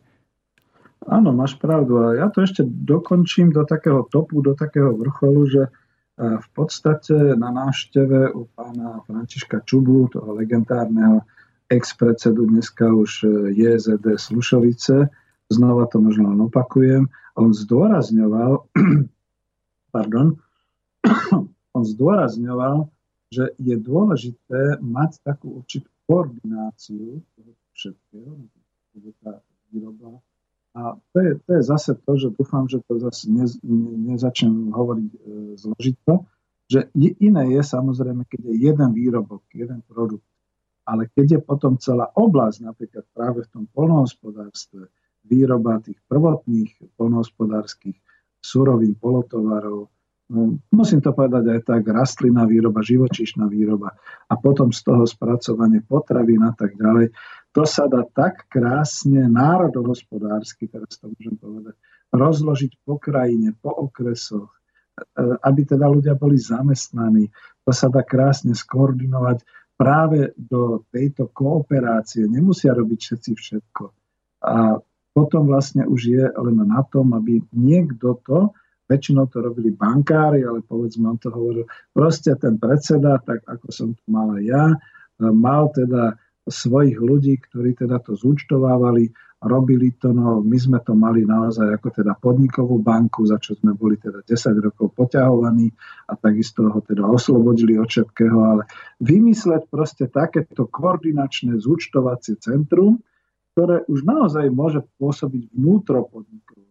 Čiže oni, keď tie družstva začnú si robiť také nejaké združenia, eh, ale nie na báze, že združia sa súkromní, eh, súkromní vlastníci alebo združia sa akciovky. I dneska je veľa prípadov, povedzme naozaj aj v niektorých týchto polnohospodárských oblastiach, že sa robia družstevné združenia, ale ja si ich potom rozklikám na obchodnom čo to je obchodný register a čítam tam, že je tam jedna SROčka, druhá akciovka, tretí SZČO a tak ďalej. To sú všetko súkromníci. Aj tí sa môžu združovať, prečo by nie. Ale my to chceme ináč. To sú kolektívne vlastníctva, družstva, ktoré ale sa ešte združujú do nejakého takéhoto okruhu tej spoločnej výroby a medzi sebou môžu takto kooperovať a vlastne takto si zlacňovať pomocou toho hodnotového reťazca, že ten robí to, ten robí to. Mám na to ten príklad znova, ale musím použiť z minulosti alebo z dobre fungujúcich družstiev, že veď teda v rámci družstiev potom už boli závody. Bol závod živočíšnej výroby, bol závod e, rastlinnej výroby. Rastlina výroba, povedzme, naozaj dorábala kukuricu, na krmivo, na skrmenie. Z toho potom závod živočišnej výroby mohol naozaj robiť dobre tie mesité, ja neviem, bravčové alebo potom a takéto veci. Proste oni si to dokázali a ešte mali závod, povedzme, mechanizačný, traktory, takéto veci mali ešte ďalší závod, nejaký melioračný, závlahový, vidíte. Toto, toto keď sa dá dohromady.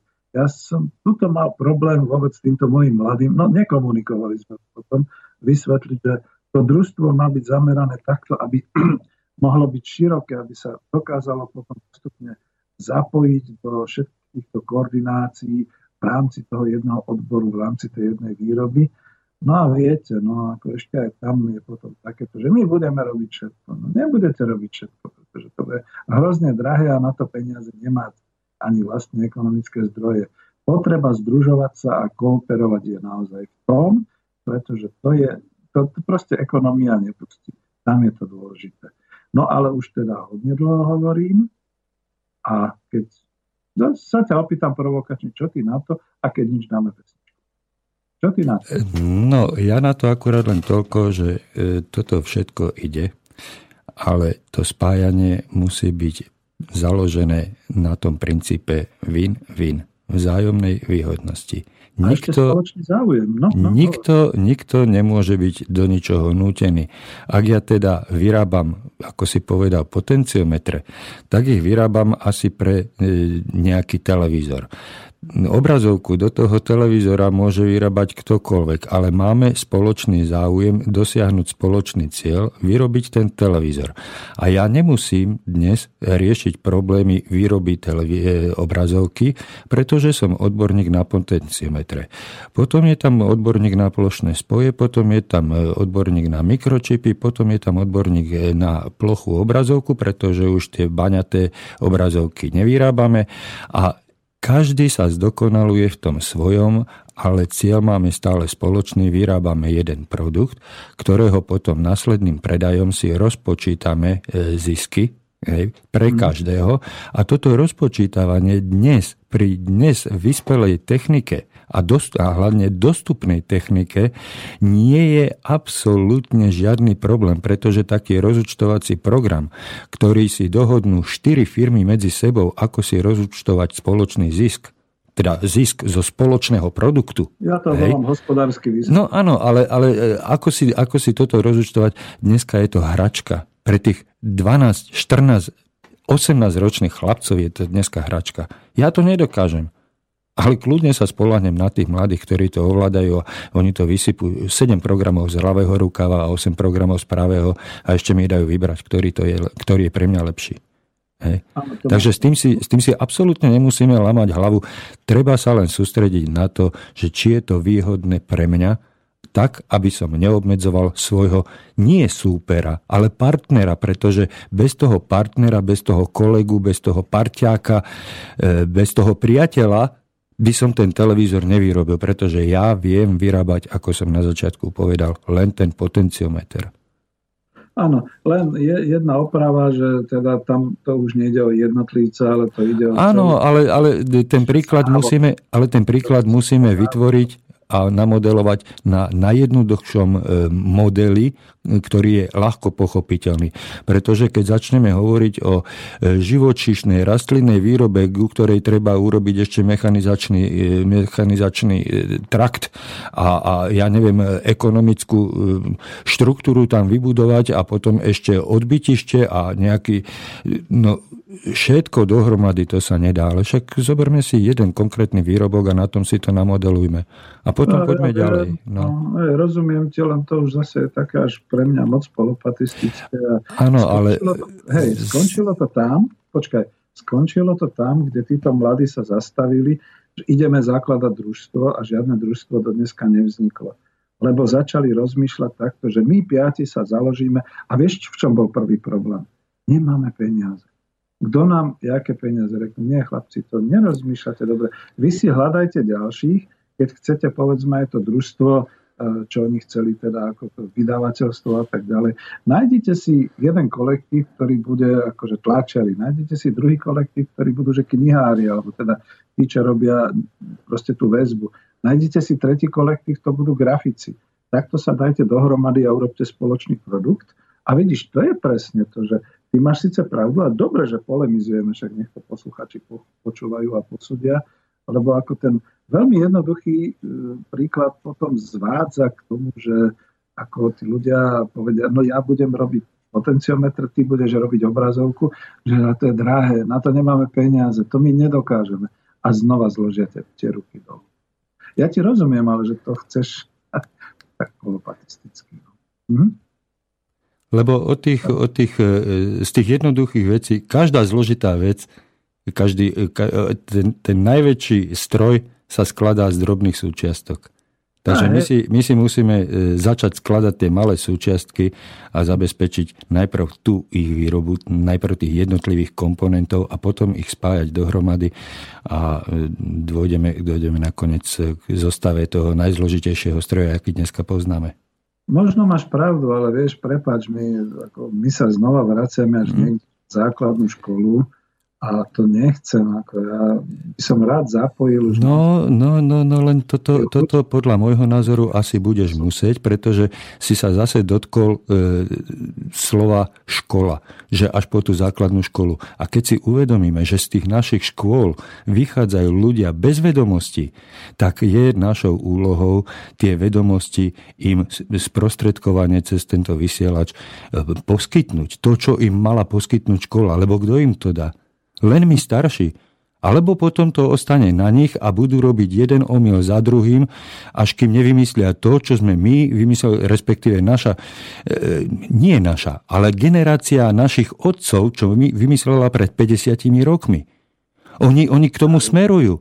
Hej? Ale podkyňajú sa na každom kroku, pretože e, jednak e, samozrejme mladická arogancia, my sme králi, my sme páni sveta, my vieme všetko najlepšie. To je jeden faktor, ktorým sme si my prešli. Hej? Ale e, my sme aspoň tie základy v tej škole poctivé, poctivé základy my sme dostali. Ale oni už nedostávajú. To sme si už no, povedali pred pár minutami.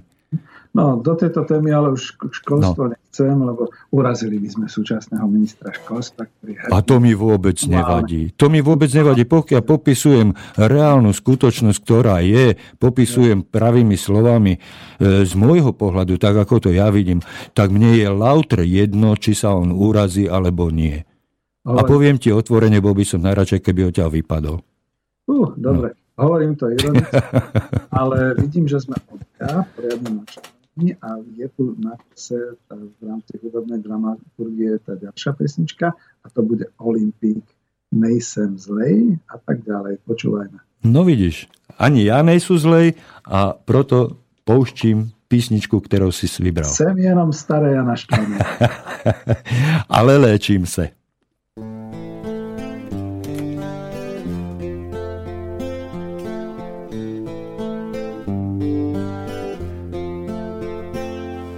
Dělám, že se mě to netýká,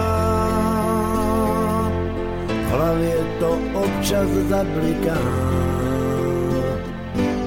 Zrcadlo okně napojí a černý myšlenky a tělo občas zabolí. Starý rány už se nehojí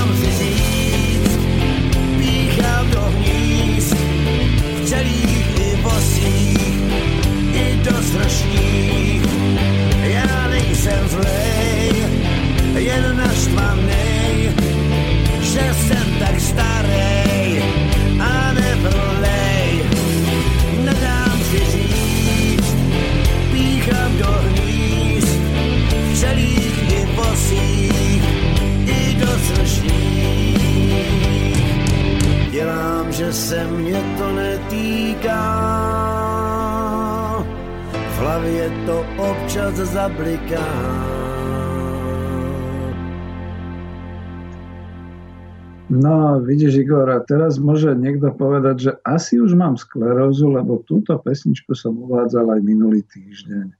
Ale je to moja hymna. Neviem ako tvoja, ale moja určite. No čo sa pesničiek týka, hlavne ich reprízovosti, myslím, že dobré pesničky, dobré pesničky e, môžeš reprízovať koľkokrát chceš. Díky. Nemáme náhodou telefonát alebo mail? Nie zatiaľ nič. Dobre, asi by bolo dobre zopakovať možno aj číslo telefónu alebo aj mail, že mail je teda uh, studio zavinač slobodnyvysielac.sk a telefón, ten som si teraz odpílil, neviem, či ho tiež máš. Tak ti ho nadiktujem ja. 048 381 0101.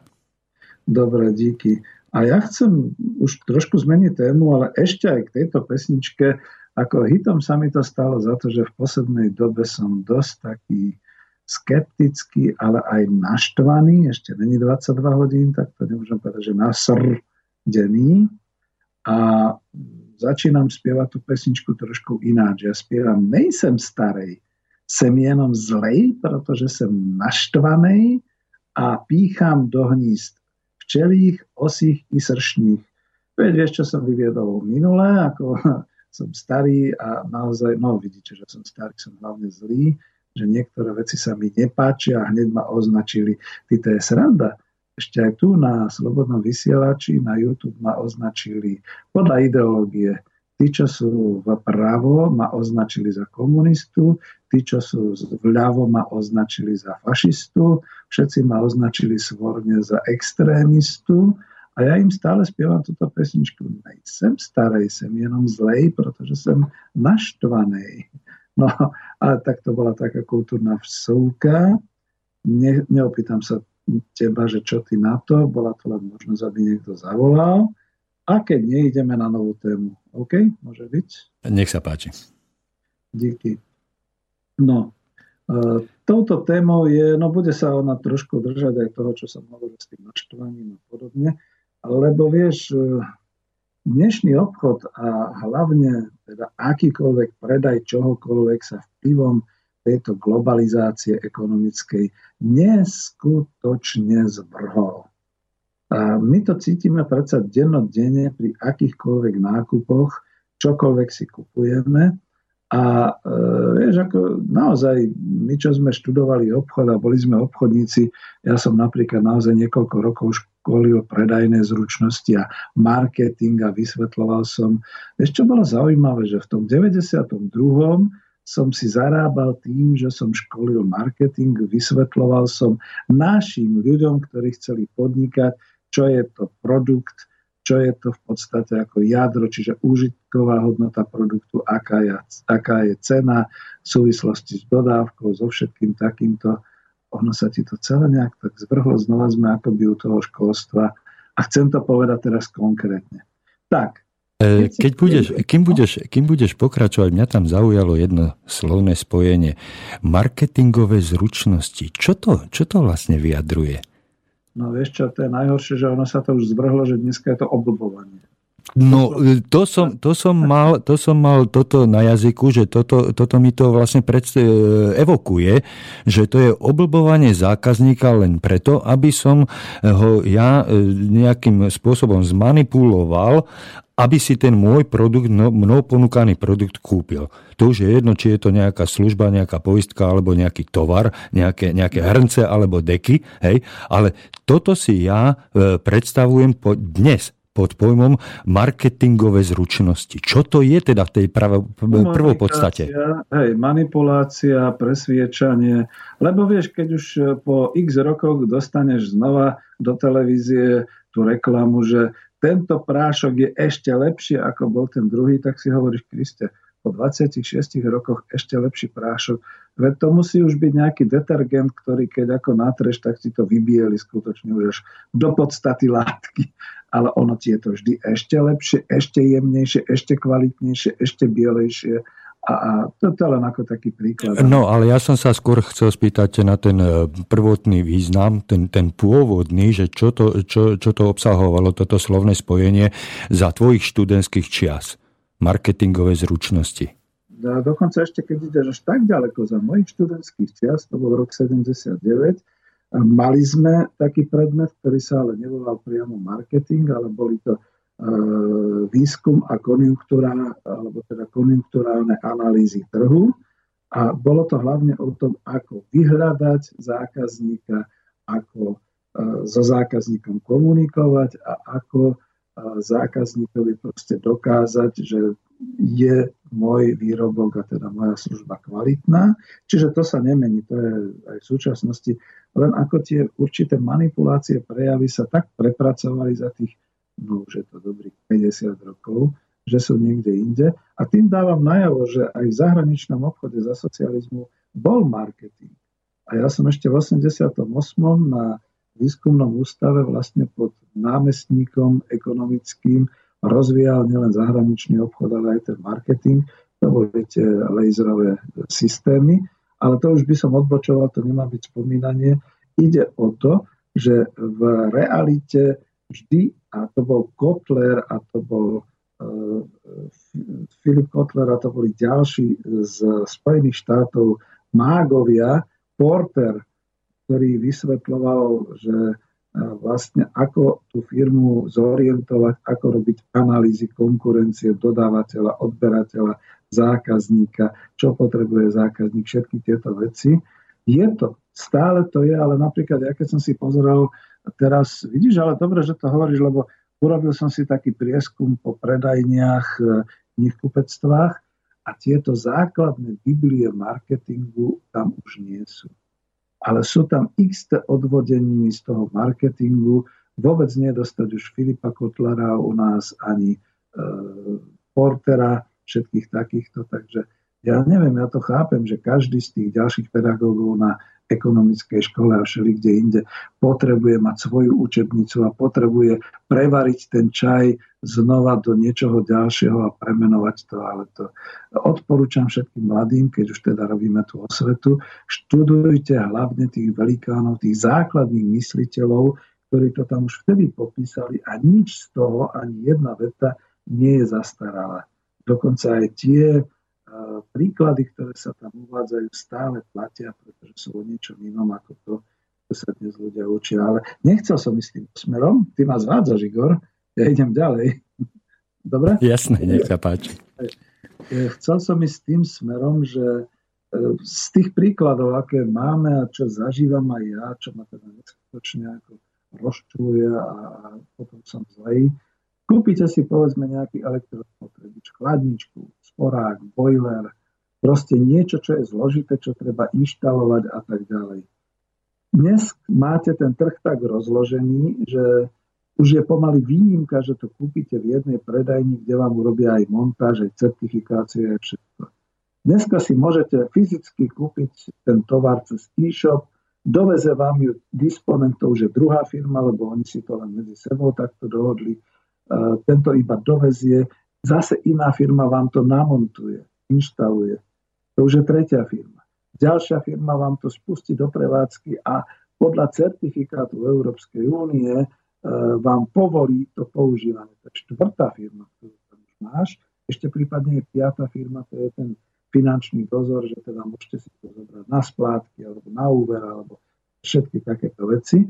To už máte 5 firiem a teraz vám, povedzme, dobre všetko je, a e, po pár rokoch zistíte, povedzme po tých dvoch rokoch, že vyjde záručná doba, obrátite sa po záruke a oni už povedia, ne, toto už je ďalšia firma. To je firma, ktorá predáva náhradné súčiastky a robí tu montáž alebo ten servis. To už by bola šiesta a siedma firma.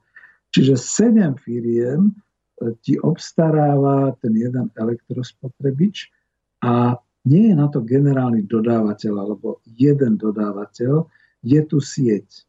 Áno, píše sa rok 2016, veľmi obľúbené siete, však aj politickú stranu máme takú, čo sa práve rozsypala. A tieto siete sú síce dodávateľské, ale sú veľmi virtuálne. A to je to, čo som chcel, že sme sa učili na marketingu, že na trhu dodávateľ dodá jadro produktu, teda ten samotný fyzický výrobok so svojou užitkovou hodnotou, preto ho kupujeme.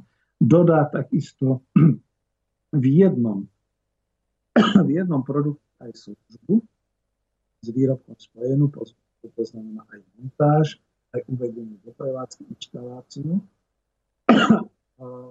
Keby bolo vtedy certifikácia aj certifikácia. Ušiel si nám zvukovo? Zvukovo si nám ušiel, Peťo. Snažím sa tu na No, je to lepšie, je to lepšie. Čiže tam niekde som skončil, že teda aj certifikáciu kedysi, všetko a potom sa skutočne tzv.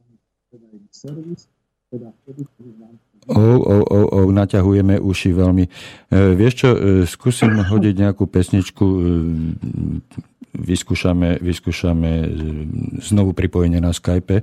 Korporácie sa hnevajú, vidíš. No. Ale je to zaujímavé. Ako náhle sa rozhodnem, že to idem preručiť, tak zvuk, zvuk sa zlepší. Skús takto? No tak ako sused, pán Šebej už je doma a pustil rušičku. A to snad nebude tým, pretože e, pracovná doba tvojho suseda by ešte nemala skončiť. Aha. Aha. Ale je ma počuť teraz? Čiže... Teraz, je, teraz je to v poriadku, áno.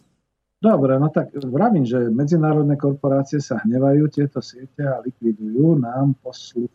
Ale keď to je, tak dokončím že v podstate potom už ten popredajný servis robí v súčasnosti úplne iná firma. E, čiže e, vlastne sa stáva, že naozaj, no ale to už som naozaj trošku aj ja vyšiel z kontextu, chcel som sa vrátiť k tomu, že tieto tri veci, produkt, jadro, službu a popredajný servis vždy robila jedna firma a potom táto firma zabezpečovala dodávateľské ďalšie vrstvy v tom marketingovom produkte, to znamená e, potom časom zvýšenie užitkovej hodnoty zapojením povedzme nejakého elektrospotrebiča do celej línie elektrospotrebičov, čiže napríklad do zabudovanej kuchynskej linky, povedzme dodávaním špeciálnych spotrebných tovarov a služieb, napríklad pri mikrovlnke to znamená, že dokonca ešte aj dodávky takých tých nejakých, ja neviem, aby to neprskalo, aby sa vajíčko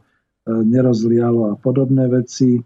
A v prípade napríklad špa, práčky ide o špeciálne a len pre ten typ práčky určené prášky na pranie alebo nejaké tablety čistiace a podobne. No ale toto si dnes dodávateľské sieťové aliancie dohodnú za vašim chrbtom ako klienta a e, hospodársky život je turbulentný. Pokiaľ je ma počuť, budem pokračovať. Tur- no, je. Hej? Igor? E, že zatiaľ môžeš pokračovať, je to v poriadku. Dobre, prepáč, hej. Hospodársky život je turbulentný a po roku, po dvoch z týchto aliancií zostane iba torzo. Proste niekto skrachoval, niekto zmenil náplň, niekde bola firma predaná, nový majiteľ chcel niečo iné e, na trhu a tak ďalej. A každý vás ako klienta, keď už máte problémy po tých dvoch rokoch záruky, posiela inám. A vy si to všetko zaplatíte a poriadne vysoko, pretože vy máte doma len ten jeden spotrebič a ten jeden produkt a vy chcete, aby fungoval, pokiaľ ho nechcete vyhodiť a kúpiť si nový, že sú tu aj takí, ktorí to tak robia, že pokazí sa im nejaká súčiastka, tak vyhodia celý elektrospotrebič a rovno si kúpia nový, však čo. Lebo aj to je pravda, že trh s náhradnými dielmi a so servisom je vysoko lukratívny pretože kvôli nejakému malému, ešte nemáme 22, zase nemôžem povedať, poviem to, ožibítku, nejakej prkotine, platíte aj 50% z ceny hotového výrobku, keď vám to e, napravia a uvedú zase do, do funkčného stavu. Ak máte niečo pokazené, alebo ak máte takto rozbitú takúto alianciu na 3 až 5 až 7 firiem, povedzme pri tej dodávke fyzického tovaru, musíme si uvedomiť ešte jednu vec, že sa nedoplatíte, pretože každá z týchto firiem vám účtuje v DPH svoje služby a svoje tovary. Lebo vy ste ten konečný užívateľ, oni sa síce spýtajú, či nie ste firma, že proste vám to dajú bez DPH, ale to je iba odžub. Odžub, pretože nie všetci sme e, živnostníci, alebo nie všetci sme SRO, milióny ľudí sú u nás iba tými konečnými zákazníkmi, spotrebiteľmi a každý musí tú DPH zaplatiť štátu. Nie som proti štátu, ale musím to takto povedať. V tomto prípade je to druhá daň. Sprostá daň z obratu, ale u všetkých, ktorým sme teda držní za ich nejakú službu. Čiže keď je to 5 firiem, tak platíme z 5 účteniek DPH.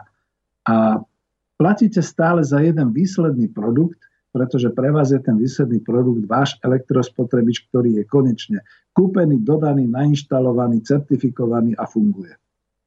No nedaj Bože sa niečo poskazí. Jeden stredoslovák mal na to taký výraz pojekazí. To je asi najslušnejšie. Keď sa niečo pojekazí, tak ste nahratí, pretože si vezmete týždeň dovolenky, lebo zatiaľ, čo jeden vo firme má čas v pondelok, druhý v stredu, tretí v piatok a vy ste takisto potom viete kde. Nakoniec zistíte, že ste umelým integrátorom trhu, pretože vy ako klient si organizujete ako zákazník všetkých ostatných dodávateľov, aby vám to postupne pododávali a aby váš produkt ako koordinátor produktu ste si ho teda sám v podstate a zadarmo urobili a ešte aj ostatní zaplatili. Prečo sa rozčulujem? Na to bola dobrá tá pesnička Petra Jandu Olympik, pretože všetci si 100% odvedú svoju prácu a v prípade, že niečo zlyhá, vy máte doma nefunkčný produkt za nehorázne svetové ceny a viete, že ste za blba. Tak tam došla až momentálne takto trhová ekonomika, toto je moja kritika trhovej ekonomiky, takto sa zvrháva skutočne súčasná roztrúsená sieťová hra o zákazníka, kde si každý trhne tej trhovej ekonomike a na konci je aj tak nespokojný zákazník, ktorý to všetko zaplatil, minul veľa času a v podstate ako nie je šťastný, no, ale nenadáva na kapitalizmus. Tak ako my sme nadávali na socializmus. Toto, toto je zaujímavé, čo si teraz povedal, pretože hm. e, ja som to začal vnímať ako delbu práce, pretože ten urobí to, ten urobí to. Správne si povedal, každý to urobí úplne perfektne na od, vysokej odbornej úrovni, ale spolu to nedáva žiadny, žiadny zmysel, žiadny, žiadny spoločný výsledok. A nikto, a nikto nenesie v konečnom dôsledku zodpovednosť. Každý sa hrá na tom svojom piesočku a e, keď hovoríme, e, že, že v tom spoločenstve, v tom družstve treba tú prácu rozdeliť, hej, rozdeliť, e, ale pre prospech hotového produktu. A tuto sa to rozdeluje umelo. No, to sa rozdeluje na trhu. To sú dve veci. Áno. Rozdelíš si to vnútri organizácie, prípadne si to rozdelíš, ako sme hovorili, družstva, ktoré spolu kooperujú, ale tie majú aj zodpovednosť. Ale toto sa rozdeluje na trhu. Umelo, umelo sa to rozdeľuje. No? Hej, to znamená, každý chce minimálne náklady, maximálne zisky, čiže každý si zobere, keď si to predstavíš ako povedzme úsečku druhú meter, každý si zobere pár, pár centimetrikov, za ktoré zodpovedá, on si tých 100% svojej práce odvedie. A to je paradoxné. No? To je paradoxné, že nemáš mu čo vytknúť. Nie, áno, presne ako, môžeš sa súdiť, e, ale neusúdiš, no. neusúdiš sa. Musel by si niekoho nájsť, ktorý by bol naozaj tým koordinátorom, ale takých blbcov to máš akurát tých zákazníkov. Mám pre teba prekvapenie. A, počúvam. Či... Otázka. Zdravím vás. Otázku nemám, no zaujala ma táto dnešná výzva. Asi začínajú mať strach a to je dobre. Aktuality SK a ich upozornenie na alternatívne médiá sponzorované Ruskom. Neviem, či sa to hodí do dnešnej relácie, no budem určite počúvať. Kristian. Díky pekne. Kristian, ja som bol veľmi aktívny na ruských trhoch, pretože viem dobre rusky. E, ja už by som aj zverejnil svoj účet, pretože aj v Sberbanku. A bol by som veľmi rád, keby mi nejaký ten ruský sponzor poslal aspoň tisíc rublov. Tisíc rublov je dneska koľko? Nejakých 7 eur alebo koľko. Ale oni mi neposielajú. Čo mám s tým robiť? Ako naozaj, ako ja sa budem stiažovať u tých hlavných médií, že klamú. Lebo ja by som chcel, aby ma podporovali, ale oni ma nepodporujú. Nie, nie, ja by som na tvojom mieste neobviňoval tie, tie médiá, že klamu, ale požiadal ich práve o spoluprácu, však teda nech ti ukážu, kde je ten zdroj, ktorý ti to posiela. Však e, keď sa ty nevieš k tomu zdroju dopatrať, tak popros ich, nech ti teda povedia. No. Áno, presne tak. Bol by som rád, samozrejme, som dôchodca, príjmem každé euro, alebo dokonca aj každý rubel, ale nič. Furt nechcú platiť a pritom žiarlim na Sorešových e, organizátorov a na všetky tie medzivládky a nevládky, pretože tam sa skutočne žije bohato, chodia v 50 tisícových autách a majú e, kancelárie e, v takých lukratívnych miestach v Bratislave, kde sa to akurát... Človek... Peťo, Peťo, nezáviť. S tým svedomím by som nechcel žiť. Ja viem, ale vieš, tak potom okiadzajú nás, no to sa mi nelúbi. Dobre, ale to bola pekná vsúvka, díky za to dokončím ako o tomto roztrúsenom trhu, že my sa vlastne tým pádom na súčasných trhoch takto definovaných stávame otrokmi produktov, Pretože sa stále niečo mení. Stále sa menia nejaké predpisy, nejaké certifikovanie. Vidíš, to sa týka aj tej témy tých vodomerov, ktoré sme mali v tvojej relácii. Neustále sa čosi zdokonaluje, myslia na naše dobro, tak si to máme zaplatiť, to naše dobro. A ja to poviem tak, že e, je to konkrétny príklad a skúsim to e, povedať bez emócií. Ak si môj sused minulý rok kúpil boiler s turbopohonom, aby nemusel ťahať komín 5 poschodí, odrazu sa od certifikovaného kominára, pozdravujem ho, ale nemyslím si, že počúva, dozviem, že už dnes platí nový predpis Európskej únie a musím vyhodiť peniaze za to, aby som ten komín si postavil aj tak, aj tak, lebo sa zmenili predpisy a dneska môže mať boiler s turbopohonom, stejne mi to nepomôže, musím vyhnať tých 5 poschodí ten komín tak či tak. Množstvo, neprehľadné množstvo predpisov, ktoré začína na tom trhu pôsobiť, lebo čo ak, tak akože to je neuveriteľné. My sme prebrali ten americký model, že návod na použitie auta je hrubý ako Biblia, lebo čo ak šofér nevie, že ak cesta ide do zákruty, tak musí stočiť volant a podľa smerovania zákruty musí otočiť doľava alebo doprava alebo že mokré mačky sa v mikrovlnke nemajú sušiť. Na to je bezpečnostný predpis, certifikovanie a bude vás presvedčať, že bude vás možno kontrolovať, aby ste mokré mačky nesušili v mikrovlnke.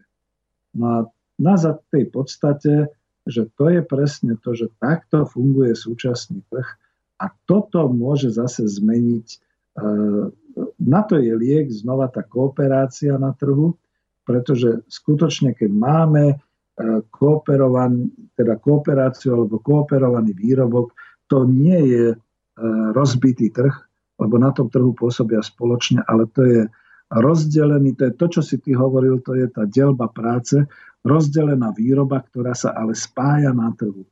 Potom už na tom trhu vystupuje jeden dodávateľ, ktorý dodá fyzický tovar, dodá službu, dodá servis, dodá záruku a dodá aj náhradné diely.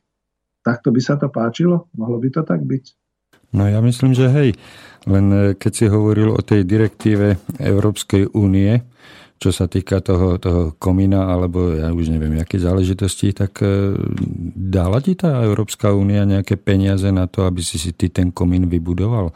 Keď jej záleží tak na tvojom zdraví, doteraz to bolo e, funkčné a vyhovovalo ti to. A čo keď, čo keď e, nemáš na to ty tie peniaze? Dá ti Európska únia? Nie, to ich nezaujíma. No, tak ale potom nech sa nestarajú do veci, ktoré nemôže fyzicky ovplyvniť.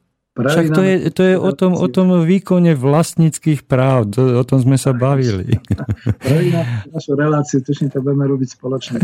Asi hej, pretože aj tie družstva, e, to, to není direktíva nejaká z hora, že sa zakladajú zamestnanecké samozprávy, to musí byť z dola. Čiže tí vlastníci, tí, tí jednotliví ľudia, nie vlastníci, ale jednotliví ľudia, ktorí majú záujem spoločne niečo tvoriť, ale spoločne preto, lebo je to pre pre nich výhodné. Nie, že to majú niekým nadirigované, ale že e, tá spolupráca je výhodná pre obi dvoch na vytvorení jedného produktu, no tak v tomto záujme sa oni spoja. A nie na základe toho, že nejaká Európska únia vydá nejakú smernicu o povinnom združovaní sa. Hej? No, to je, to je o tom. Zase ideme, zase ideme od tej drobnej súčiastky stavať väčšie a väčšie, e, maličké a väčšie družstva a zamestnanecké samozprávy. A rozhodujeme čoraz väčšom, e, väčšom priestore a o väčšom majetku. A keď, keď naplníme určité kvórum, tak dôjde jednoducho k rozdeleniu toho družstva, dôjde k rozdeleniu prác, rozdeleniu povinností vzniknú dve družstva kooperujúce navzájom na základe vzájomnej výhodnosti. Teraz si to povedal pekne, pretože to sa dá. Takýto vývoj je a ja tomu budem... No to je jediný logický vývod. Relácie, lebo to by mohol byť ten prechod medzi tým, že piaci si založia družstvo a začnú robiť všetko a potom e, sa obrátia na ďalších piatich a ďalších piatich a začnú si medzi sebou robiť tú výrobnú kooperáciu, aby spoločne boli na trhu. A dokonca, keď to bude také, ak som spomínal, že na základe toho, že ty mi dodáš primiati, urobím potraviny a tak ďalej, to môže ísť aj úplne mimo trhu. No ale blížime sa k záveru a teraz som trošku v takých rozpakoch, že k tomu trhu a k tej kritike, teda toto je kritika tej trhovej ekonomiky, lebo mňa až tak nevadí, že je trh.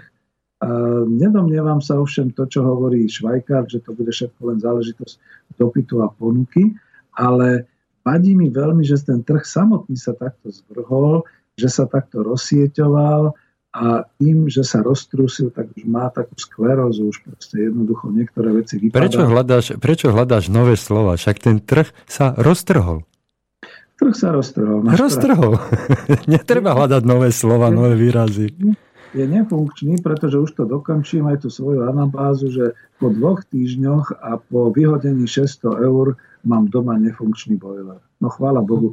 Firmu potom pochválim, Stále. Ale každú individuálne jednotlivo. No, v tomto, no tak už, už, ja som ich združil. Ja som ten koordinátor, ktorý ich združil za vlastný čas, za vlastné peniaze. to je to smutné. Ale už to chcem skončiť. Uh-huh. Chcel som dať do toho protikladu vlastne naozaj to, že tieto kooperačné združenia, družstevné ekonomické demokracie potom dokážu to, čo momentálne ten trh spôsobuje. Dokážu znova vrátiť zákazníkovi tú dôveru, že keď si niekde niečo kúpi, tak oni to ako združení výrobcovia vyrobili. Ale na tom trhu už potom zabezpečí samotnú tú dodávku a všetko okolo toho spojené podľa toho pôvodného marketingu už sám len ten jeden jediný už to nebude naozaj také, že ja som si svoju povinnosť splnil, ja som to doviezol. Ja som si svoju povinnosť splnil, ja som vám to vyfakturoval ako fyzicky a tak ďalej a tak ďalej, čo som hovoril. A pretože sa už točím okolo a chcem pokračovať ďalej, aj keď už je tuším posledných 10 minút, takže dobre, ešte dáme šancu, keby niekto zavolal. Dlho sa mi neozvali takí tí chlapci z Oravia z námestova, ale chápem to.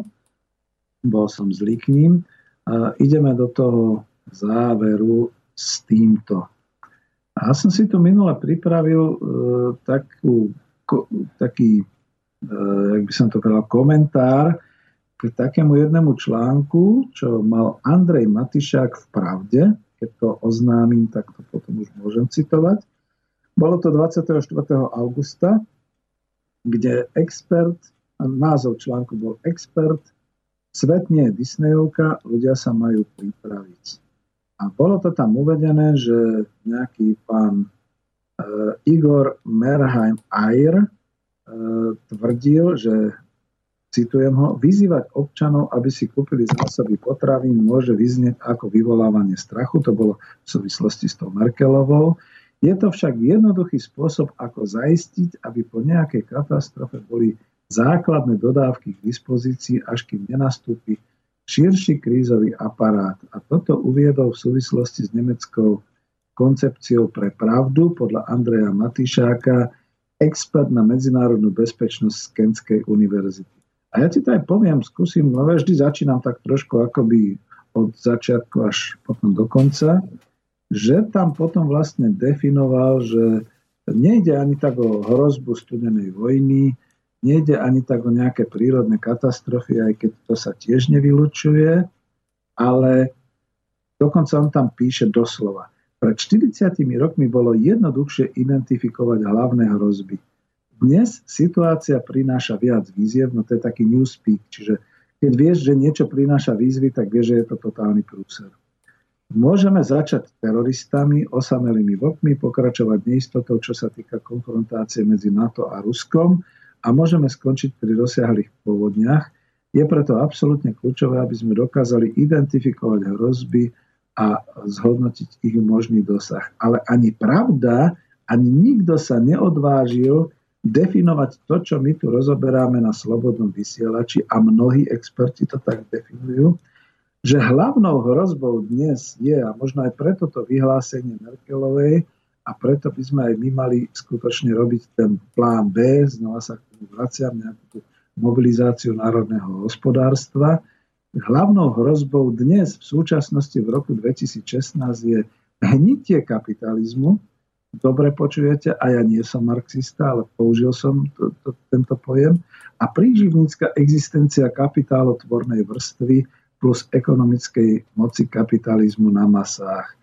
Dospievame k záverečnému poznaniu Marxa a Engelsa, naozaj ako keby sa to najvyššie štádium kapitalizmu, teda to, čo oni hovorili imperializmus a my dneska hovoríme, že je to globálna ekonomika, globálna demokracia, v globálnom rozsahu a skutočne s tou demokraciou na perách dostal sám do rozkladu, kde nám hrozí absolútny výbuch.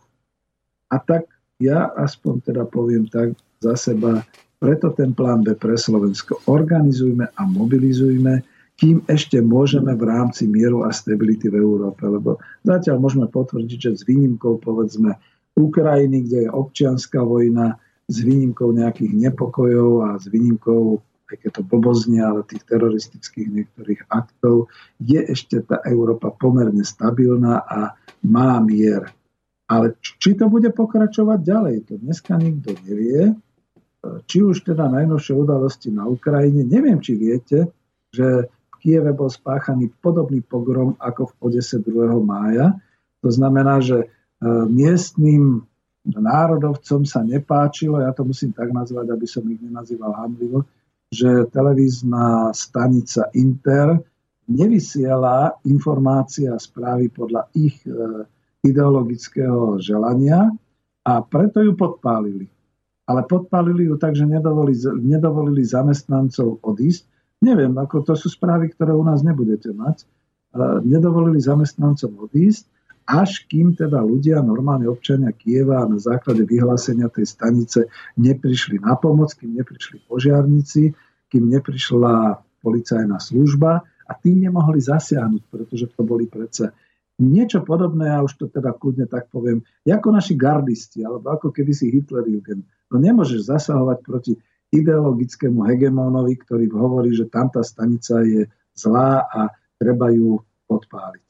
Na ten pokus o podpálenie sa skoro podobal tomu, čo sa stalo v Odese, akurát, že tentokrát to, to dopadlo dobre, akurát zariadenie horelo a nič iného a znamenalo to iba toľko, že už aj Západ začal pozerať, že čo sa deje.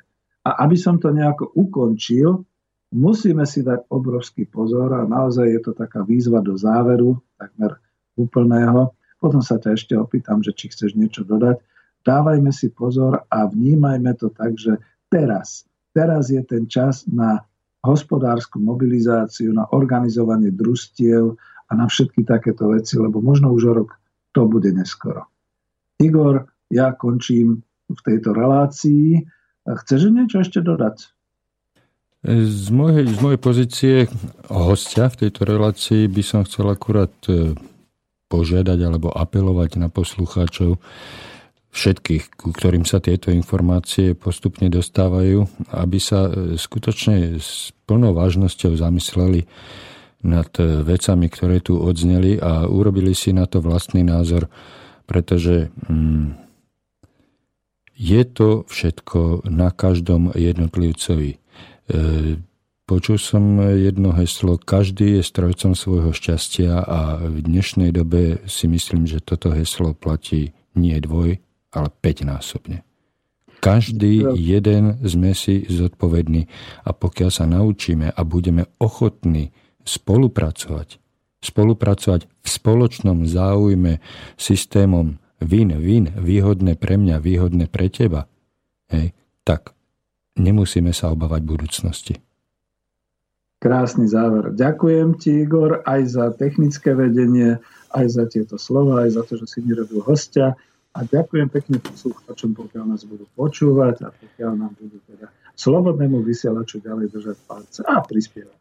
Díky. No a už som chcel pustiť tú omegu, ktorú si nám tu nachystal, no, ale dnes. práve, práve e, mi naskočil nový program, takže Končíme. Tu. Mm-hmm. Budeme končiť, áno, ale ešte máme pár sekúnd do záveru relácie, tak aby sme nepúšťali jingle skôr ako by sme mali, tak mm. dáme kúsoček pesničku Sagvantofi. Príjemný, poču- eh, príjemný večer a príjemné chvíle pri počúvaní Slobodného vysielača. Tak. Ahoj Peťo, do počutia. Táto relácia bola vyrobená vďaka vašim dobrovoľným príspevkom. Ďakujeme za vašu podporu.